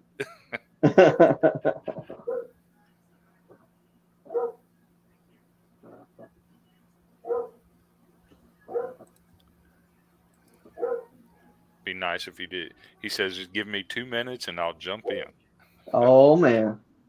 Hmm. Well, in that case, I can wait two minutes for him. But I will go ahead and give my prediction for Ole Miss and Vanderbilt. And I think that I think Ole Miss is going to come obviously ready to play, but at the end of the day, they're going to Nashville, and I think it's going to be an embarrassment. I think this is finally the weekend because I I have been anti Ole Miss all season.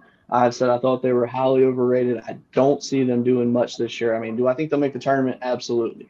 But that being said, give me a broom, baby. I'm going Vanderbilt Commodores sweep. nice. Oh, look at that! I, I had to do it. I had to do it. and, and he break he breaks out the star V instead of the fatty V. I had to do it. I had to do it. So when, when Randy jumps on here, we'll get him to pick his game, his series too. Absolutely. to. Absolutely. and the funny thing is, I don't even have any reason behind my Missouri pick. I really don't. I mean, there's no reason for it, but I just I'm I'm pulling for him hard in that one. I know, I know the reason behind it. Oh, it's it's it's all out of hate. You you, you want to have that two or three game gap when they come down there and invade your house. Absolutely. Oh, who's this guy? Mm.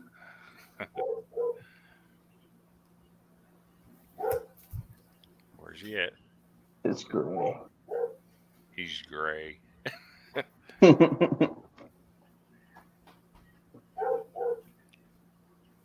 oh, we're almost there.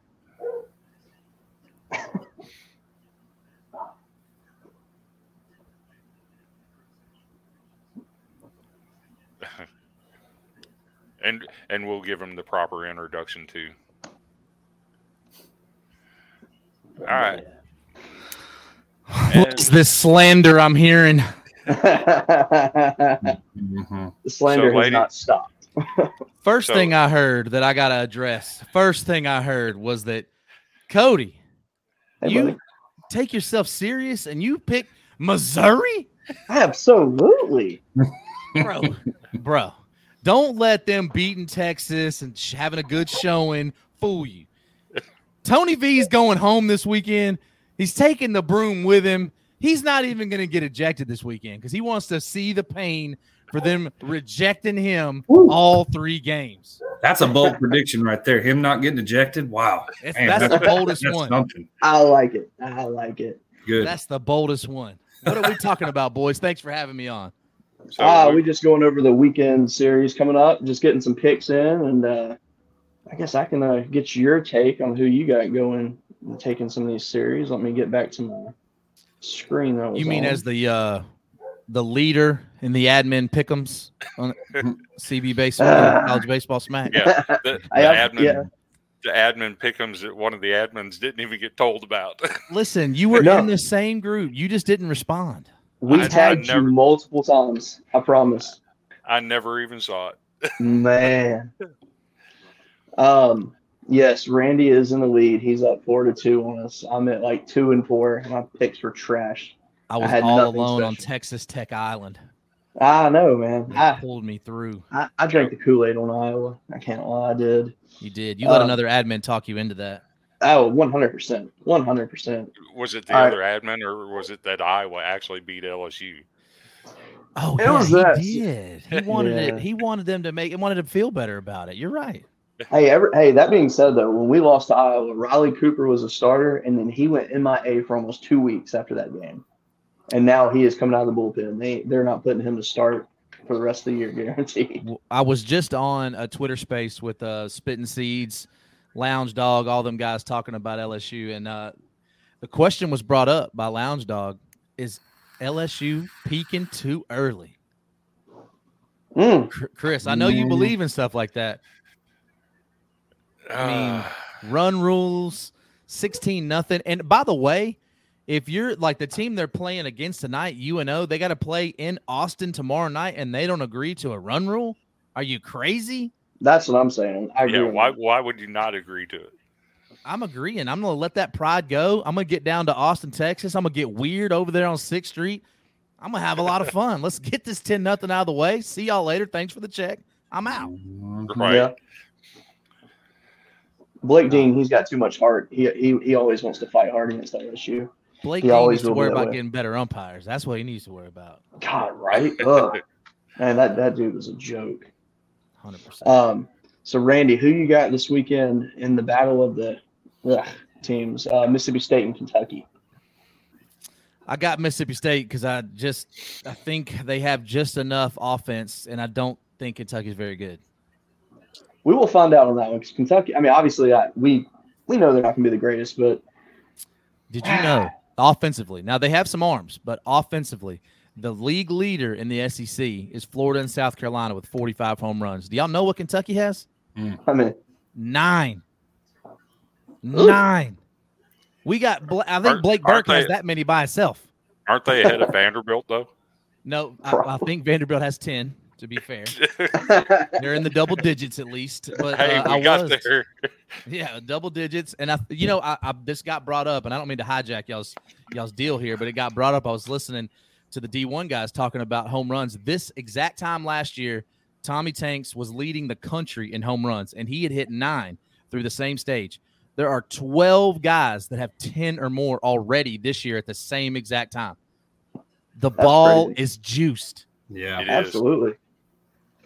And Tommy Tanks, he's finally starting to get to where he needs to be, and he's not. He don't look terrible at third base either. I'm kind of I'm excited to see what he does. We talked There- about that a little uh, bit too. I'm surprised LSU is second in the country in fielding percentage, and Jay Johnson's weakness his whole career has been his defensive teams. Right? Yeah. Yep. It's nice to see. I can't. lie, It really is. It is, but now the season really starts, right? We all say that, Absolutely. right? Now, look, Absolutely. we've, it's been fun, and you know, Chris brought out the RPI, and it's true. Vanderbilt has the toughest strength of schedule in the SEC. LSU is like way, way, way at the bottom, and you're gonna call me out for Tennessee having that, but now it doesn't matter. It all equals out now because now we all get to get in the same ring together. Arkansas, the same thing, right? They played some tough games. They've had some. They had a. Mm-hmm. They got blown out by TCU, and now TCU can't win. That's an anomaly. Arkansas is better than TCU nine out of ten times. Right. Absolutely. So, what do you think about South Carolina at Georgia? Man, that's actually a lot tougher than than I would have thought coming into it. Georgia playing Wofford tonight. We talked about that in the admin chat that Wofford had won won 14 straight, and Mhm. they gave Georgia all they wanted and left a ton of runs on base. But I'm going to go with Georgia. I know. I'm sorry. I'm going to go with South Carolina because of the pitching. Georgia's offense is unreal. They got two guys hitting over 520. That's ridiculous. Mm-hmm. I don't care who you're playing in Nope. baseball. But I'm going to go with South Carolina just because I think their pitching is a little stronger.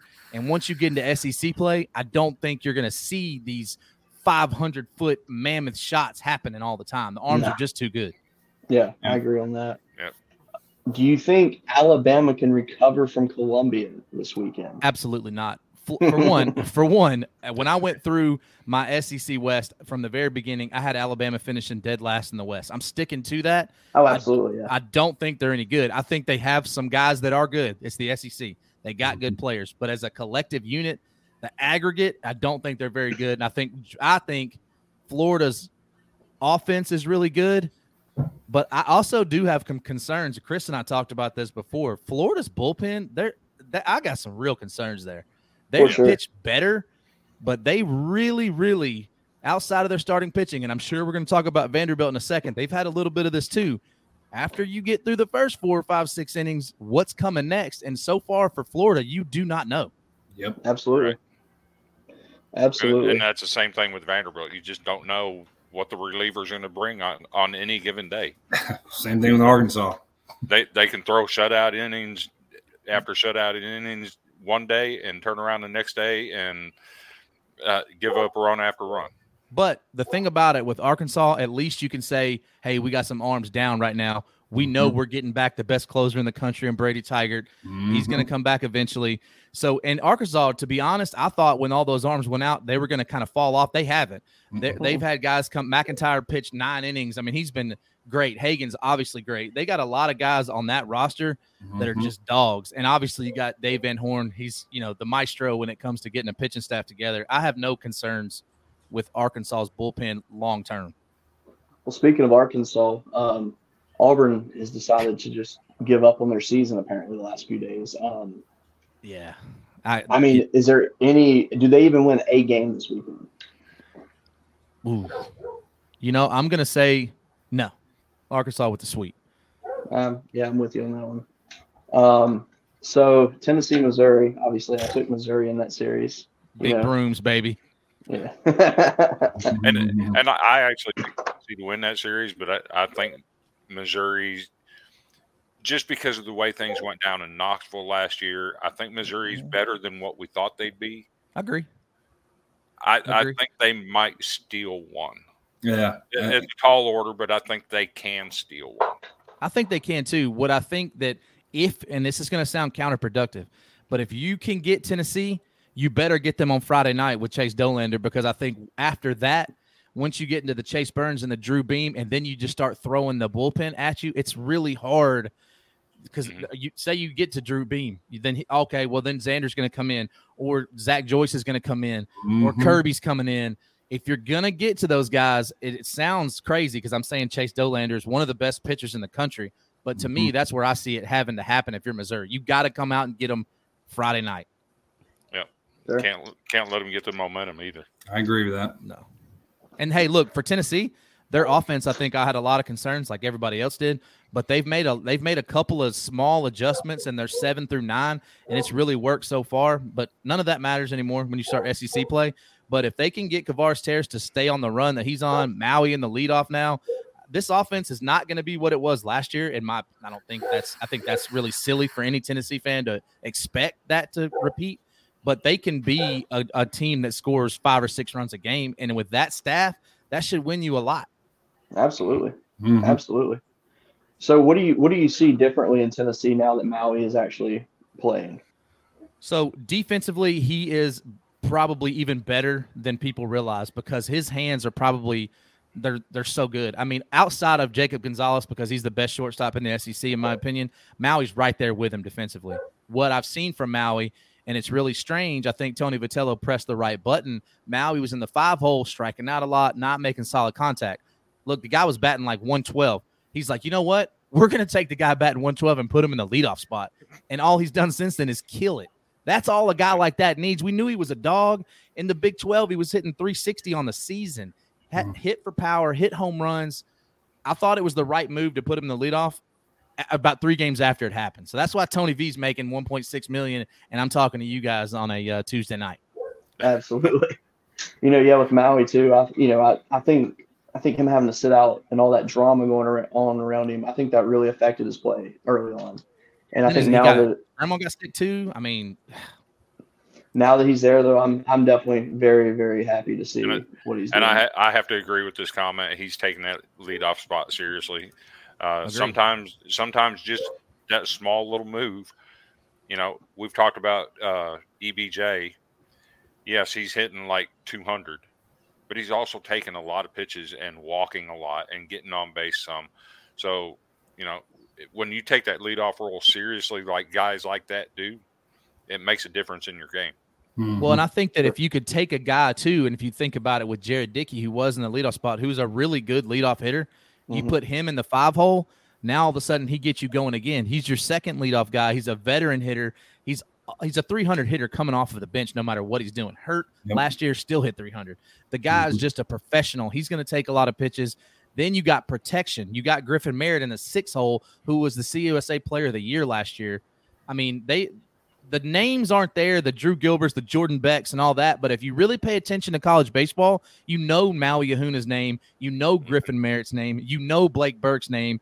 You Yep. should know Jared Dickey's name because he's just a baseball player. Like he's not the guy Mhm. that's going to be like flashy and oh my god, that's SEC Player of the Year. But I want a dude. You know what I mean?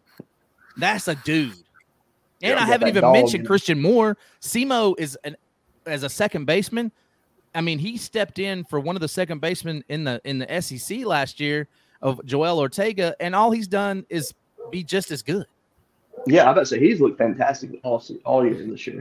Hey, I'm gonna be honest with y'all. My one concern defensively for the Vols is the outfield. I mean, I think they've uh, now that you now that you got Tears in there, it gives you a little more athleticism. But putting Dickey in the outfield, uh, you, you know, Kyle Booker was he's a fantastic. I love it. You know, his his dad's great guy. C Book, if you're listening, I love you. But his struggles aren't defensively. His struggles are offensively. And what I feel worst about for Kyle Booker is now that Tears has gotten in that lineup spot for like the third year in a row, you got a guy come in and it's just been wrong place, wrong time for a guy like that. But you have to be able to be on both sides. In this day and age of baseball, you got to be able to hit, man. And that, especially in the SEC, because you're facing the best arms in the country every single Mhm. night. Mm-hmm. So here's here's an interesting comment. I kind of worry about the Vols in the colder weather. Last I heard, it might snow on Friday. There is snow in the forecast in Missouri on Friday, and what we all know is in cold weather that ball just does not carry. Mm-hmm. It, is Tennessee able to string together enough innings of playing small ball to to to make up for that?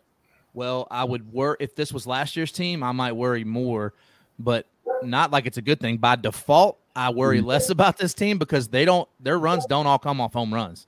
There's Gotcha. not Drew Gilbert swinging for the ocean every Mhm. time. They and plus the arms, man. If you're gonna give me cold Yeah. weather, give me pitching all day long, and I think that's where Tennessee has the advantage. Could Missouri take a game? They could. They very well could. They're a lot better than I thought they would be. Absolutely. Um, one second, get the Charlie horse in my leg there. Oh, it's Um, hell. It's hell getting old. It, man, it is. It's killing me. I feel like I went through Got it. 12 rounds with Tyson the other day after just playing with the kids for like 10 minutes in the yard. Um, let's see. Um, I drove a truck for two hours on Friday night, and, and I haven't. Well, on Saturday night, and I haven't felt the same since. My whole my whole body's just like, uh, leave me alone. oh man. um, let's see here. Uh, LSU and A and M. What do you think about that? I, so I actually I was just talking about this on another podcast.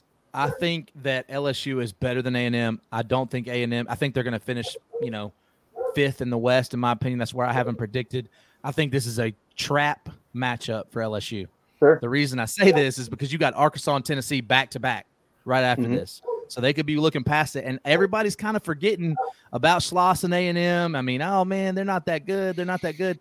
The thing about it is, they kind of are that good. They they Yeah. know what they're doing down there, and the weather's going to be nasty down there. It's not going to be snowing, but it's supposed to be ugly, cloudy, rainy. And if you, so Chris is what he just asked, was the ball going to fly out? Is it going to fly out when it's just wet and nasty and humid and all that? I don't know, man. I don't know. I think A&M gets one. I think LSU wins the series, but I would not be surprised if these are really close, ugly games. Yeah. And, But and give me Skenes against are. anybody. Sure, sure. But then again, Skenes, he hadn't really been tested yet. I mean, He has not. and throughout his career, I mean, when he has been tested, he hasn't really done too well. So, I mean, Look, we're going to learn a lot about him. Y'all are probably trying to wrap this up. You've been on here for a while, but I have a question, and it's really been my co-host for In Off the Bench podcast is an LSU fan. He was just down there. Me and him have been having this, uh, and we agree we're on the same side, and we understand why he's doing it. Jay Johnson's putting Tre' Morgan in the outfield a lot because he doesn't grade out as a first baseman uh, in the at the pro level. But I got to ask each of you, baseball minds, in what world is Tre' Morgan doesn't grade out as a first baseman on any level, major league, triple A. I don't care. How does he not grade out when we've seen him be dominant at the first base position for three straight years? I mean, he's one of the most athletic first basemen I've ever seen in my life. I mean, the guy is a freak. And I don't know if maybe it's because he's not like a, a fat guy, maybe per se, like a bigger guy that usually sits at first and just does nothing. But the dude is, I mean, he's a wizard out there. And I understand that there were some injuries at LSU that they had to shuffle it around a little bit, put Jarrett Jones, Jared Jones at first because he's a catcher or a first baseman, just to keep Tommy White in the lineup. I get it. But at the end of the day, though, Morgan needs to be at first base every day. Well, and I think about it like this. I, I mm-hmm. get what they're trying to do. They're trying to put him where they think he could get some notice and maybe he will get to the next level. If that guy isn't a first baseman at the pro level, then I don't I don't I've never watched baseball in my life because he we've Sure. seen him stretch, we've seen him do the splits, jump for balls, nothing gets past him. He's a vacuum over there defensively. He's athletic as all get out. And on top of that, no slide on Tre' Morgan, but we've seen him play outfield. He does not have a plus arm. He's got an average arm, hit the cutoff man. If you're going to play left field in the Yeah. Major League Baseball, you better have a cannon. Mhm. Absolutely. Mhm. Absolutely. I think it's going to be one of the situations too. I, if Tre' Morgan is going to be better as an outfielder, let the pro team tell him that. Agreed. But Let hey, him find out when he gets there. I just brought this up. Is is your job as Jay Johnson? It is to develop men. I understand all that, but your job, what you get paid to do, is win college baseball games. Right. Same argument that everybody brought up about Tebow at Florida and Urban Meyer. His job was not to make him an NFL quarterback. His job was to win national championships, Mhm. and that's Yep. Jay Johnson's job. Yeah. Mhm. Win natties. hmm And Yep. guess what? There is nobody on that roster better at first base than Tre' Morgan. mm Mhm. I agree. And don't get me wrong, though, Cade Beloso is a very good glove at first. The but he's Creole Trey Gambino. I love the guy. love the guy. And when Tre' came in, I was so anti Tre' taking over that spot. But as I've seen Tre' evolve, my God, I wouldn't change it for anything. When well, not to bring up the fact that Tennessee beat them or whatever, and when Paul Maneri retired, but in that series, even in the regular season, Tre' Morgan was a freshman that year. My God, he stood out. First of all, he they they talk about his height, but the guy's a monster, Mhm. monster. He looks like he could be an NFL linebacker tomorrow too. So maybe Absolutely. if baseball don't work out, go ahead over there. LSU could probably use another stud linebacker. Yeah, we definitely could actually. That's our weak spot right now. Um, we have no I- depth, we- but yeah, I, I I actually picked LSU to sweep that series. I, I got I got A&M stealing one. So the the series of the week uh, is Vanderbilt and Ole Miss. That's a fun series. man, I, I've gone back and forth on this one so many times because if you look at it on paper, it's like strength against strength, right? Ole Miss's offense versus Vanderbilt's pitching staff. Um, I think Vanderbilt wins the series, but I do think Ole Miss gets a game because I think that at some point, Vanderbilt's bullpen is going to give up some runs, and Ole Miss has got the offense to score them. But I do think Vanderbilt wins the series. And it looks to me like the last couple games, we've seen Vanderbilt be able to scratch across some runs. And I really hate it when I hear people say, well, who are they playing? I don't care. Baseball is baseball, bro. And it's hard Yeah. to it's hard to hit in baseball because those dudes Mhm. that you're playing against Belmont or Lipscomb are throwing at 95 mile an hour slider coming across the zone. That shit is just as hard to hit as 103 straight down the middle, probably Mhm. harder. And, So- and make and make no mistake, teams like Lipscomb and Belmont, they want to win those games just as yeah. bad because they're looked at as the little brothers in this state, For sure. and and they want to make a name for themselves. Yep. Well, they are the little brothers for a reason. That's why we, you know, put that 10-0 whooping. Y'all beat them. What'd y'all end up winning by 15 to 6 or something? Uh, beat them fifteen to six. And what's interesting, we only hit two home runs tonight. So Uh, who that's got the going to be that's going to be the thing for Vanderbilt though. They're not going to I don't think y'all hit y'all didn't hit a ton of home runs last year, did you? Oh, So I think that for Vanderbilt, if they get back to what they know and the small ball moving runners, they're better at that than anybody in the SEC. Yep. So I think, and if you you couple that, but what has to get better, and I think that Chris agrees with this, the bullpen they got to get a lot better. They got to get Yeah. a lot more stable because you've seen flashes where they come in and it looks great. They they they threw a no hitter. Hats off to them for that. But over the course of what have they played now? 15, 16 games? Yeah. We- We've seen that two or three times where the bullpen's been solid, and the rest of the time, even when they haven't given up a ton of runs, it's looked kind of sketchy. sketchy. So yeah. I think that for them, but this a guy like Corbin is not worried about that right now. He's I mean, he doesn't want to see it, but he's not worried about it because he knows he's got another 50 games to get this right. And as long as he's ginning after the SEC tournament, that's really all that matters. And there's nothing that I see right now that says they cannot be one of the best teams in the SEC at the season's end. I think that's a fair statement. Uh, And you did your uh, SEC picks. Yep. I saw them on Twitter, and you you had Vanderbilt in the four spot in the East, I did. and I I'm perfectly fine with four. Yeah. If you if you remember the in 2014 when we won the World Series, Fourth. we finished 15 and 15 in the SEC, Yeah. fourth place in the East, and and he had tinkered all year long with rotations, pitchers, you know, moving guys around in the lineup, and and I'm seeing a lot of that this year. I'm not saying we're going to win the World Series, but no. But you can't say you're not. as No. long as that's what he's doing and making moves, I feel okay with where we're at. Yeah. I think you have to be because Corbin is like, uh, and if you guys ever watch Billions, a little Bobby Axelrod, Corbin's playing a long game. He's not shorting the stock here, baby. We're going long game. Let's stay in and and you know reap the the benefits of a long season because look, there might be guys that we haven't even seen yet that Corbs is just waiting till SEC play starts to really get them up and going. I don't think that anybody can tell me that uh, we're going to see a 200 batting average out of your leadoff spot. That's not going to happen. Right. But if he keeps his OBP at 350 to 380, I don't give a shit what his batting average is. I apologize for the language. I know it's a family show. It's all good. And you got guys like in the 15 inning game the other night, 17 inning game, uh, we got to see a guy, JD Rogers, pitch that we hadn't seen all year long. And Corbin was saying just the day before, we're just trying to find a spot to work him in. He got a spot to work him in, and he's pretty good.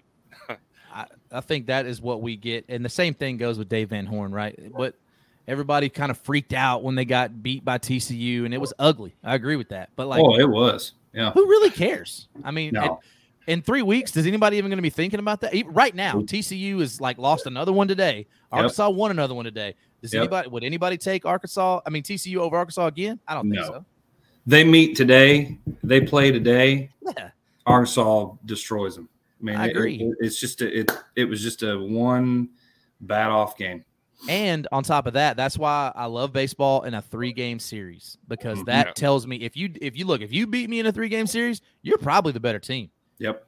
You beat me in a one game, a one off like last year. We saw, I think it was Kentucky. They were the first team to beat Tennessee in the SEC for one game, and then Tennessee came out and smoked them the next. It's like they don't who the one game thing is crazy. Like I'm not going to read too much into that. Nope. When Tennessee fans were being idiots about them losing to Grand Canyon and Arizona, come on, man. We're talking game one and two of a Mhm. 60 something game season. Same thing I was telling Arkansas fans, Mississippi State fans, Ole Miss fans, Vanderbilt fans. Oh, Chris, that's for you. Where would I rank them? So I want to go homer and say I'd put them second behind Tennessee. But I know that, you know, realistically, I don't think that's accurate. Mm. Do they have the ability to be number two? Sure. You got Carter Holton, you got Devin Futrell, the two sophomores. They're really, really good. But you got to take into consideration what LSU is doing with their rotation, what South Carolina is doing with theirs, what Florida is doing with theirs. Yep. So I would put them in the top five, but not in any particular order, Hmm. other I than think- Tennessee at the top. I think I think that's fair. I think that as a starting pitching rotation was the question, right? So starting pitching, I think is not being biased. I think Tennessee probably three game your weekend rotation, you go Tennessee, and then I won't say LSU second yet. They do have the best, probably the best one in Skenes, but I'm not willing to say that I would take Paul Skenes over a whole season over Chase Dollander just yet. I need to see more. For sure. But I think that Vanderbilt's still in the top five when it comes to starting. My problem with Vanderbilt is definitely not the starting rotation; it's that bullpen. Same thing I have Yep. with Arkansas. Arkansas's starting pitch in the last couple weeks has been uh, lights out. By the end of the season, I expect them to be in the top three to four, if not now. Where I think that you have a big problem with Ole Miss, probably towards the bottom. If we're talking about starting pitching rotation, Mississippi State probably towards the bottom. Georgia definitely towards the bottom. But when you put those that top group together, you said it: Tennessee, South Carolina, Vanderbilt, Arkansas, LSU. That five, and then I guess you could throw in. No, that's all I would throw in. That five. Yeah. Uh, Yeah, I agree. And and and I'll piggyback on that and say, ask us that same question next week. We'll know. That's 100 Yeah. that's 100%. Yeah, I think that's the good thing about this weekend is the fact that these games I think are going to separate everybody. And, and to The your point matchups are about the, perfect for it. the relief pitching, pitching at Vanderbilt, it's a guy like Patrick Reilly, who's got the nasty spin rate, Mm-hmm. but just doesn't put it together in a game for some reason. Mm-hmm. Some something's amiss there, uh, and it's guys like that that you need to start getting consistency out of. Yep. Any given day, it can be anybody's ball game. Yeah, well, you know, consistency. We're asking for that out of uh, 18 to 20 year old kids. I mean, that's just nature of the beast, right? We don't get to see it in college baseball where we have, uh, you know, like Tennessee basketball has a 37 year old starting small forward. I mean, you just don't get to see that in baseball that often. Paul Skenes looks like a 37 year old, you know, starting. He could be WBC America starting pitcher tomorrow. Kind of sad he's not because their starting rotation is probably average age of 49. Mm. Yep. Yeah, I see the weird thing too, like with LSU starting rotation, nobody can really say anything about them yet because this past weekend was the first we've seen the actual rotation. Mhm. And I mean, yes, they passed the test, but they didn't play anybody. This weekend, even if they do great, still doesn't tell us a lot because I mean A and M's at the bottom of the SEC in pretty much every offensive category. So I mean, it's you I'll know, wave my I- hand. We're I right about to say they're yeah they're right on top of you guys, but barely. Um, you know, give us a few weeks, and I think we'll we'll definitely learn a lot. But I think this weekend really separates a lot of teams. Um, the matchups are just perfect for establishing who really is the top half of the conference. And No. Now, to be fair, some of our some of our offensive production is due to who we've played and the level of competition we've played compared to the level of competition Texas A&M has played. I Sure. think there's a little bit of difference there, and I think it's uh, perfectly understandable that we're based on the competition that we're down there that low. So I I, mean, saw the funny somebody in the comments talk about let's talk about uh, Gators bullpen has been kind of slack. Do we know who these are? Can anybody see that? I'm- sometimes you can, sometimes you sometimes can't. you can. And yeah, Yeah, this is user. All yeah, just as user, but though it said let's talk about Arkansas and LSU lineups. Mhm. I mean, look, both of them are really, really good, right? I don't think that Yep. you can say a word bad about LSU's lineup offensively. It's been as good as you could possibly be. no. Arkansas uh, take away a cup a game, and they've been as good as you possibly could be. Yep. I mean, if you're looking at just their stats, I mean, nobody's been as good as Florida as far as batting average, and that's kind of crazy to think because you got LSU up there. But LSU's actually fourth in batting average in the SEC right now. Um, in home runs, I think that Florida and South Carolina, they're number one and number two. LSU's fourth in that too. Nobody would, if you're just looking at eye test, nobody would have said that because LSU just making it look a little cooler, man. I don't know what it is. They're hitting them like 500 feet. Where is now? We know. No, no offense, Chris, but we uh, our Vanderbilt. They're at the bottom of this lineup here. They're at the bottom here. Yeah. Well, Every single team minus two is hitting over 300 as a team so far Mhm. through 16 or 17. The only ones that are not are Chris raised his hand, Vanderbilt and A and M. And A and M tonight, what they hit four four runs tonight. Slugging percentage, Alabama. That's fool's gold. If you're an Alabama fan, you're listening. Your team is not very good. Do not get excited. You Right. already have football. You already have basketball. You're not going to take baseball because you're not that good. Stay out of baseball. Right. Stay out of baseball, boys. Hey, speaking of basketball, who y'all who who's y'all's picking in your bracket for the championship? Who who y'all got winning it all? I I'm Mr. Conservative, and I'm probably gonna kick myself for this, but I got Kansas pulling the repeat. Okay. Ooh. That's gonna be Man. tough, but that's what I got. You know, I so I do this uh thing every year when I do it, and it's normally not right. I look at it and I say, who has the absolute best player and has some guys around him that can hit threes? And in my opinion, that is Alabama and Brandon Miller. He is the best player, and they hit threes around him, and they're really good defensively. I have them winning it. Don't that means karma does not exist. Karma Mm. does not exist. That's why they're good. So in my uh my, our smack brackets that we did, I uh in one of mine I actually took Tennessee to win it all. Why not? I was like, Well, I I I, think- I do weird way high? of picking games. That'd be crazy. I can't talk about that on this show. No, I'm just kidding. Uh, no, I, I did it. So when I do brackets, I usually do about 10 brackets every year. And I have just a few brackets that I'll pick the, some weird wins in. And it just, Tennessee just happened to stick out. I was like, all right. But so you don't have brackets of integrity. no, those are for my work ones. So my work, we they do like a $125 gift card to the best bracket. And Oh, I we- actually picked, I picked Purdue in one of my brackets to win it all. And I only did that because I feel like they actually had the easiest road to get there. But hmm. I don't think that Purdue's going to beat Memphis. I think Memphis beats them. I I actually got- hope I you're got- right on that. I got Memphis putting Purdue out too. And the but reason I can say Memphis that, I beat know, FAU? Yes, they FAU can. is good. The- look, okay, I did a, I did a, I know this is a baseball show, so I'm sorry to do this, but I looked at every single game FAU had played. Sure. FAU has 25 wins against Q3 and Q4. If Yep. we're going to discount Vanderbilt for having three Q3 and four losses, I'm not going to prop up FAU for having 25 of those wins because they Sure. obviously don't matter. And they had a, they had some non D1 wins in there. Their 3 Mhm. losses were against Mhm. Q2 teams, so they don't have a single win against a tournament team. Not to mention, if you've ever watched FAU this year, they have not played a team as athletic as Memphis is, and they have not played a point guard like Kendric Davis. That's going to be a really hard matchup for them. The length from Memphis is going to be a problem for FAU. I like them long, man. Yeah. I, I to be fair, I did pick Memphis to be FAU in every one of my brackets. I think would like Memphis is going to be a problem for Purdue too because they're slow. Sure, So- absolutely. Um, I got I got Kansas beating Alabama in the final. Okay, two Kansas. But to to be uh, full disclosure here, me picking Kansas, I also said today that Yale would beat Vanderbilt tonight, and well, that game just ended. Well, 24 seconds left, and Vanderbilt's up nine. Hmm. I, I just had a bad feeling about us tonight that we'd go out and lay an egg. You know, the disappointment of not getting in the tournament, I understand losing- that. losing one of our starters last night at 9 p.m. to the transfer portal. It, the metrics just did not feel right today. yeah. No, I get that too because that I mean you can be a letdown game, but uh, I'm telling you, and I've said this to you for several weeks, maybe even months now.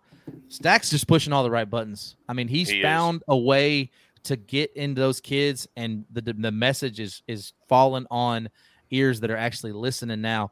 When we you brought it up, and I understood why you did it at the time. They were saying, "Look, they're, they're laughing in practice." He sent a message to those guys during that two or three game stretch, Yep. and it's stuck. hmm Bama loses to Arizona or Baylor, maybe Maryland. Um, you know, I don't think that's crazy to say that because Maryland's actually a tough team, But I think that uh, Baylor, I, I don't. I, I just think that if you give me a guy like Brandon Miller, when and at the end of it all, when the defense tightens down, who can go get me a bucket? Who's better than Brandon Miller at that? Mm-hmm. Not Very who can point. bring me a gun at 2 a.m., but like who can. And and where I went in the finals with Kansas and Alabama, I went with Kansas just because they're a little bit older, a little bit Yep. more mature, and I think if Alabama gets there, there's going to be a lot of side noise concerning Brandon Miller. Whether you know, I think it's unwarranted, but we know that it's going to be there, and I Yeah. think that I think that can be a distraction and affect affect their gameplay a little bit. That's the only reason I took uh, Kansas to beat Alabama. I I- think Alabama is actually a better team. I found out who the it's Anthony Borges. He's a uh, obviously a fine, upstanding gentleman. He's a Tennessee fan.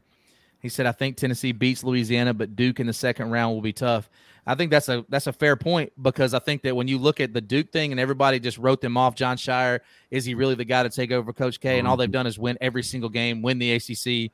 I mean, they're playing lights out. I think that Tennessee will give them a lot of problems athletically, but I agree. He also said he couldn't stand Purdue because of their fans, and uh, that's when I knew he was a Tennessee fan because we played him in the Music City Bowl, and uh, they were really they were very confident. And then we got Mhm. hosed on a touchdown, and it was a touchdown. I don't care what you Vanderbilt fans say, but I don't like Purdue either. Mm-mm. Watch out for Indiana, man. And as far as Duke goes, Duke has been playing really, really well lately. Not really. yeah. But they they've also drawn a team that, Yeah. yeah, Oral That's Roberts is Oral Roberts is a problem. Connor Vanover is a problem, which he fits Connor- well in Oral Roberts. He really does. He should have stayed with y'all though. I, I mean, I understand the whole thing behind it. Tennessee has a guy similar to that, Yeah. Drew Pember, who was he couldn't even get on the floor at Tennessee, and now Mm-hmm. they said the other day in their tournament that he might be the best score pure scorer in the country. Guess what? We don't have at Tennessee pure scoring. It'd be great to have that, Rick Barnes. So, hey, Rick, next time you're thinking about winning some tournament games, maybe keep the guy that can put the round ball in the basket. Yeah. hey, at least you guys have relevant basketball teams. Y'all, did y'all uh, y'all did away with your program, right? Down there? Hey- hey, man. Yeah, yeah, we just- we baseball just- Yeah, we just shut it down. Will Wade comes with the territory, bro. I, I'm just gonna say it. How you gonna hire Will Wade and then suspend Ah. Will Wade immediately? Listen, Right? I said the same thing. Yeah, And and not just suspend him. Did you see the list of criteria? I mean, like it's Why do you hire that then? that man is being treated like an eight year old. I think it's great. I, I think it's warranted, but I don't think if I'm Will Wade, I would have even took that job if I if I knew that was coming. I don't need that embarrassment. I can stay over here collecting checks and I have to deal with that shit. hmm I think it was a situation of that's the only place that was going to hire him, and I think he just took it.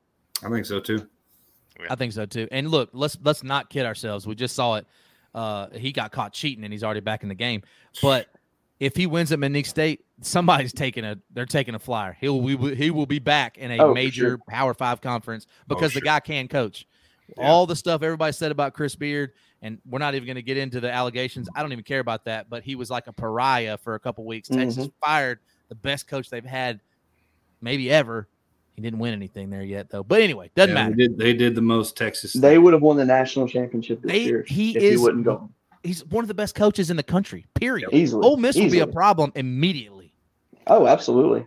And, I hate and that. spe- speaking of Ole Miss and Chris Beard, yesterday a former five-star recruit at Texas Tech entered the transfer portal. Mhm. Now, personally, he's on my wish list. That's the kind of body that we need. But I'm not going to be surprised if he ends up at Ole Miss. Yeah, Look, and I think though too, uh, Chris, you know this. Uh, you know, Memphis is an hour and twenty minutes from Oxford, Mississippi. Yep. No, if you're Andy Kennedy did it, Kermit did it a little bit. Matthew Murrell is from Memphis, played at Whitehaven. If you're Chris Beard, you are about to be burning up 55 because Hmm. this is a basketball mecca. And you can get them an hour from home, just far enough to get them away from the whatever you got going on in high school, and you can win. We've seen it time after time after time after time. There's so much talent in the city. I know that dude's going to be burning up this highway. He will And kill it. And I know the SEC was in Nashville this weekend, but Chris Beard in Nashville all weekend. There was a reason for that. Oh, 100%. 100. I, I really actually hate that, but I think if you're Ole Miss, what we've seen from the SEC the last six, well, several years, is character, whether it's perception or reality, it's not doesn't really matter. Hugh Freeze get another shot. Lane Kiffin getting the shot at Ole Miss. Chris Right. Beard will wait. I mean, he'll be back in the SEC at some point, I bet. Oh yeah. Absolutely. Yeah. Hey, man, I got a question for you, Omahogs. Mm. What about our boy Muss, man? I mean, y'all just throwing phones down, y'all just ripping phones out of people's hands, man. Yeah. Uh, of course, you read the official statement from our Hunter Yurachek, which is I think is a phenomenal athletic director. He is. Um, But that that statement was a Yeah. reach. oh, I I, I agree. He said it was an accident. yeah. He, he, it's handled internally, and that's that's all they're going to say about it. And so, I don't know. It, it yeah, it didn't look good, but who who knows? um, Yeah. if you're Arkansas, what's the so he's been to what now two or three straight elite eights? two. Two straight elite eights. There's Mhm. the talent is there. I picked Arkansas Yeah. to win the SEC when Chris and I did our podcast before the season. The Yeah. talent is there. There's really no reason why they couldn't get on the run and make another elite eight. No, I mean, this guy might get a lifetime deal. Yeah.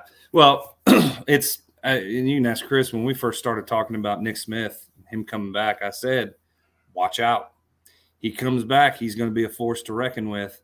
And that was before. That was when they were all up in the air. Is he coming back? Is his dad telling him to stay out? You know, all this kind of crap.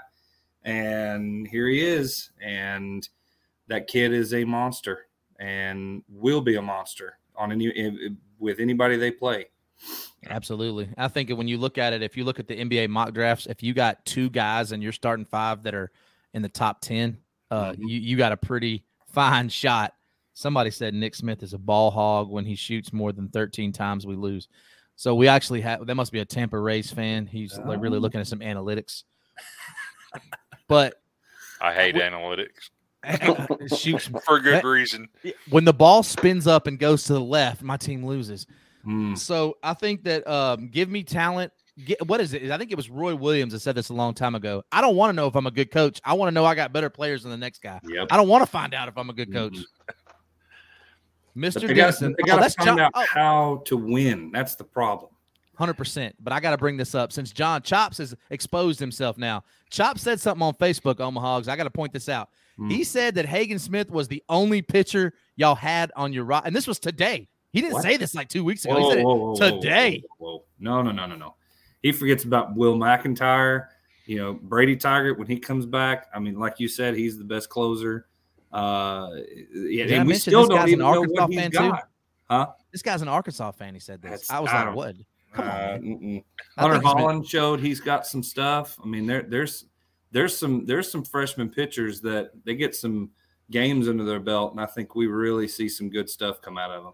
Look, I love Chops. Known him a long time. Good dude. Good dude. Arkansas bleeds it. He was down in Texas when y'all were down there. Um, but he is inherently negative. I love you, Chops, but you're always thinking negative, baby. Chris Yeah. has a tendency to do the same thing. I get it.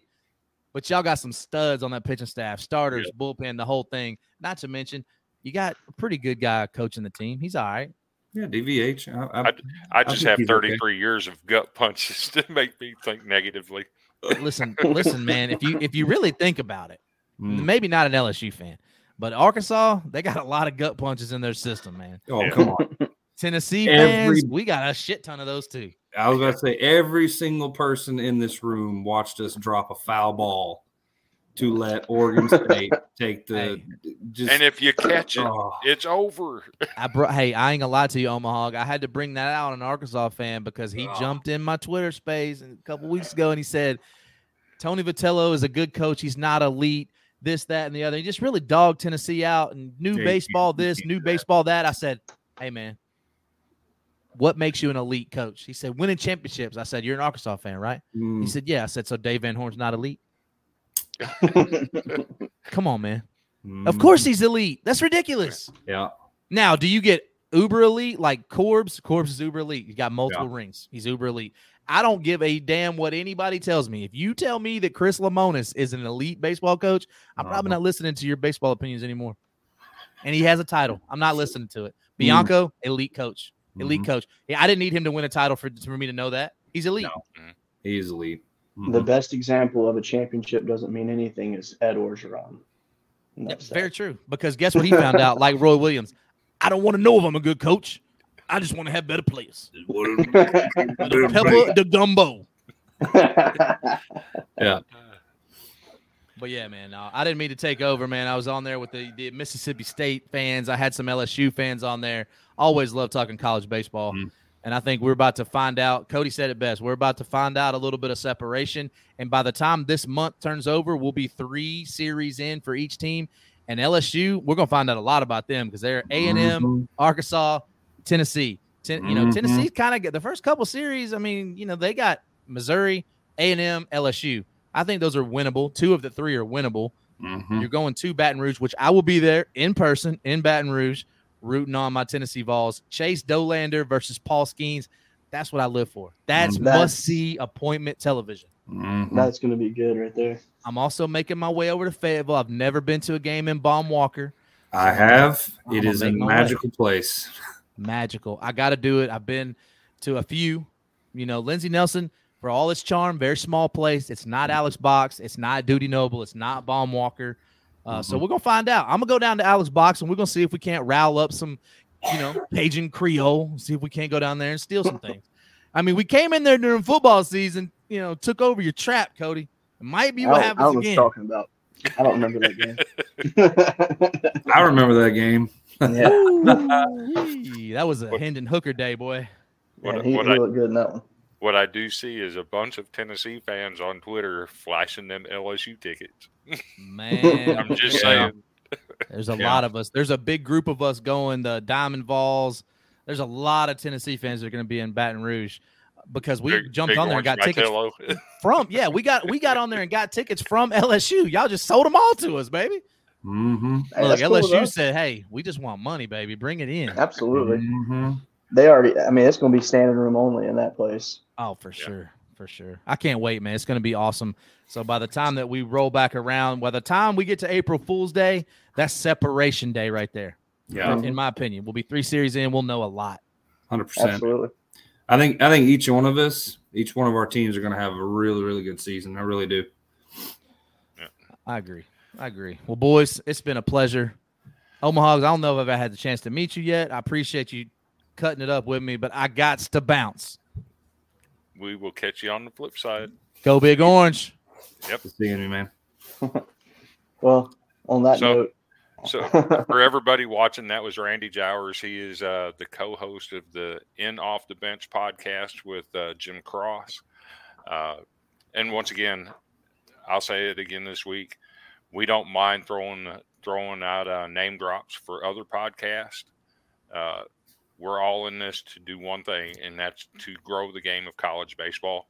Mhm. Uh, I feel like we've got something unique to offer from the fans for the fans.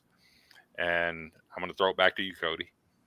absolutely. And to piggyback off that, In Off the Bench is my favorite podcast to listen to. I listen to it every week. I love it. And I won't stop listening to it, even if I give Randy hell. I actually like the guy, but, you know, don't tell him I said that. But yeah, I, I love the show. So yeah, we will always name drop them here because they're good guys. And yep. So, um, ah, Charlie Taylor will be on and Off the Bench tomorrow night. Boom.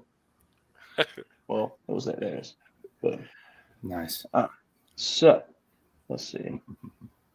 Oh shit, he heard me. I mean, darn, he heard me. All right. So, with that being said, it's been a great episode. Um, it's been about double the time what our normal episode is, which is awesome.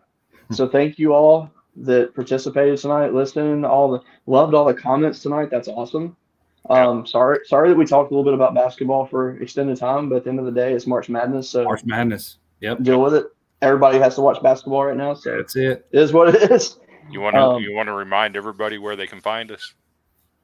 Man, you can find us everywhere. Uh, you can find us on Twitter. You can find us on Facebook. You can find us on YouTube. We are College Baseball Smack. We are the Golden Broom Show. We are. How do you find us on YouTube? Is it? We are under College Baseball Smack on YouTube.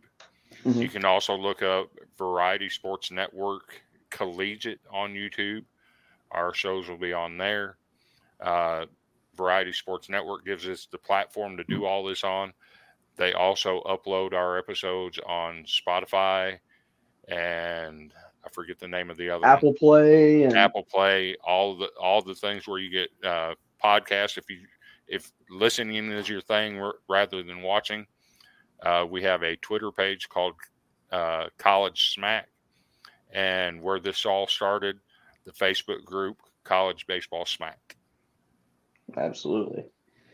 All right. Well, that being said, we're going to send you guys out of here. So we hope you all have a great night and we will see you next Tuesday. Go Tigers.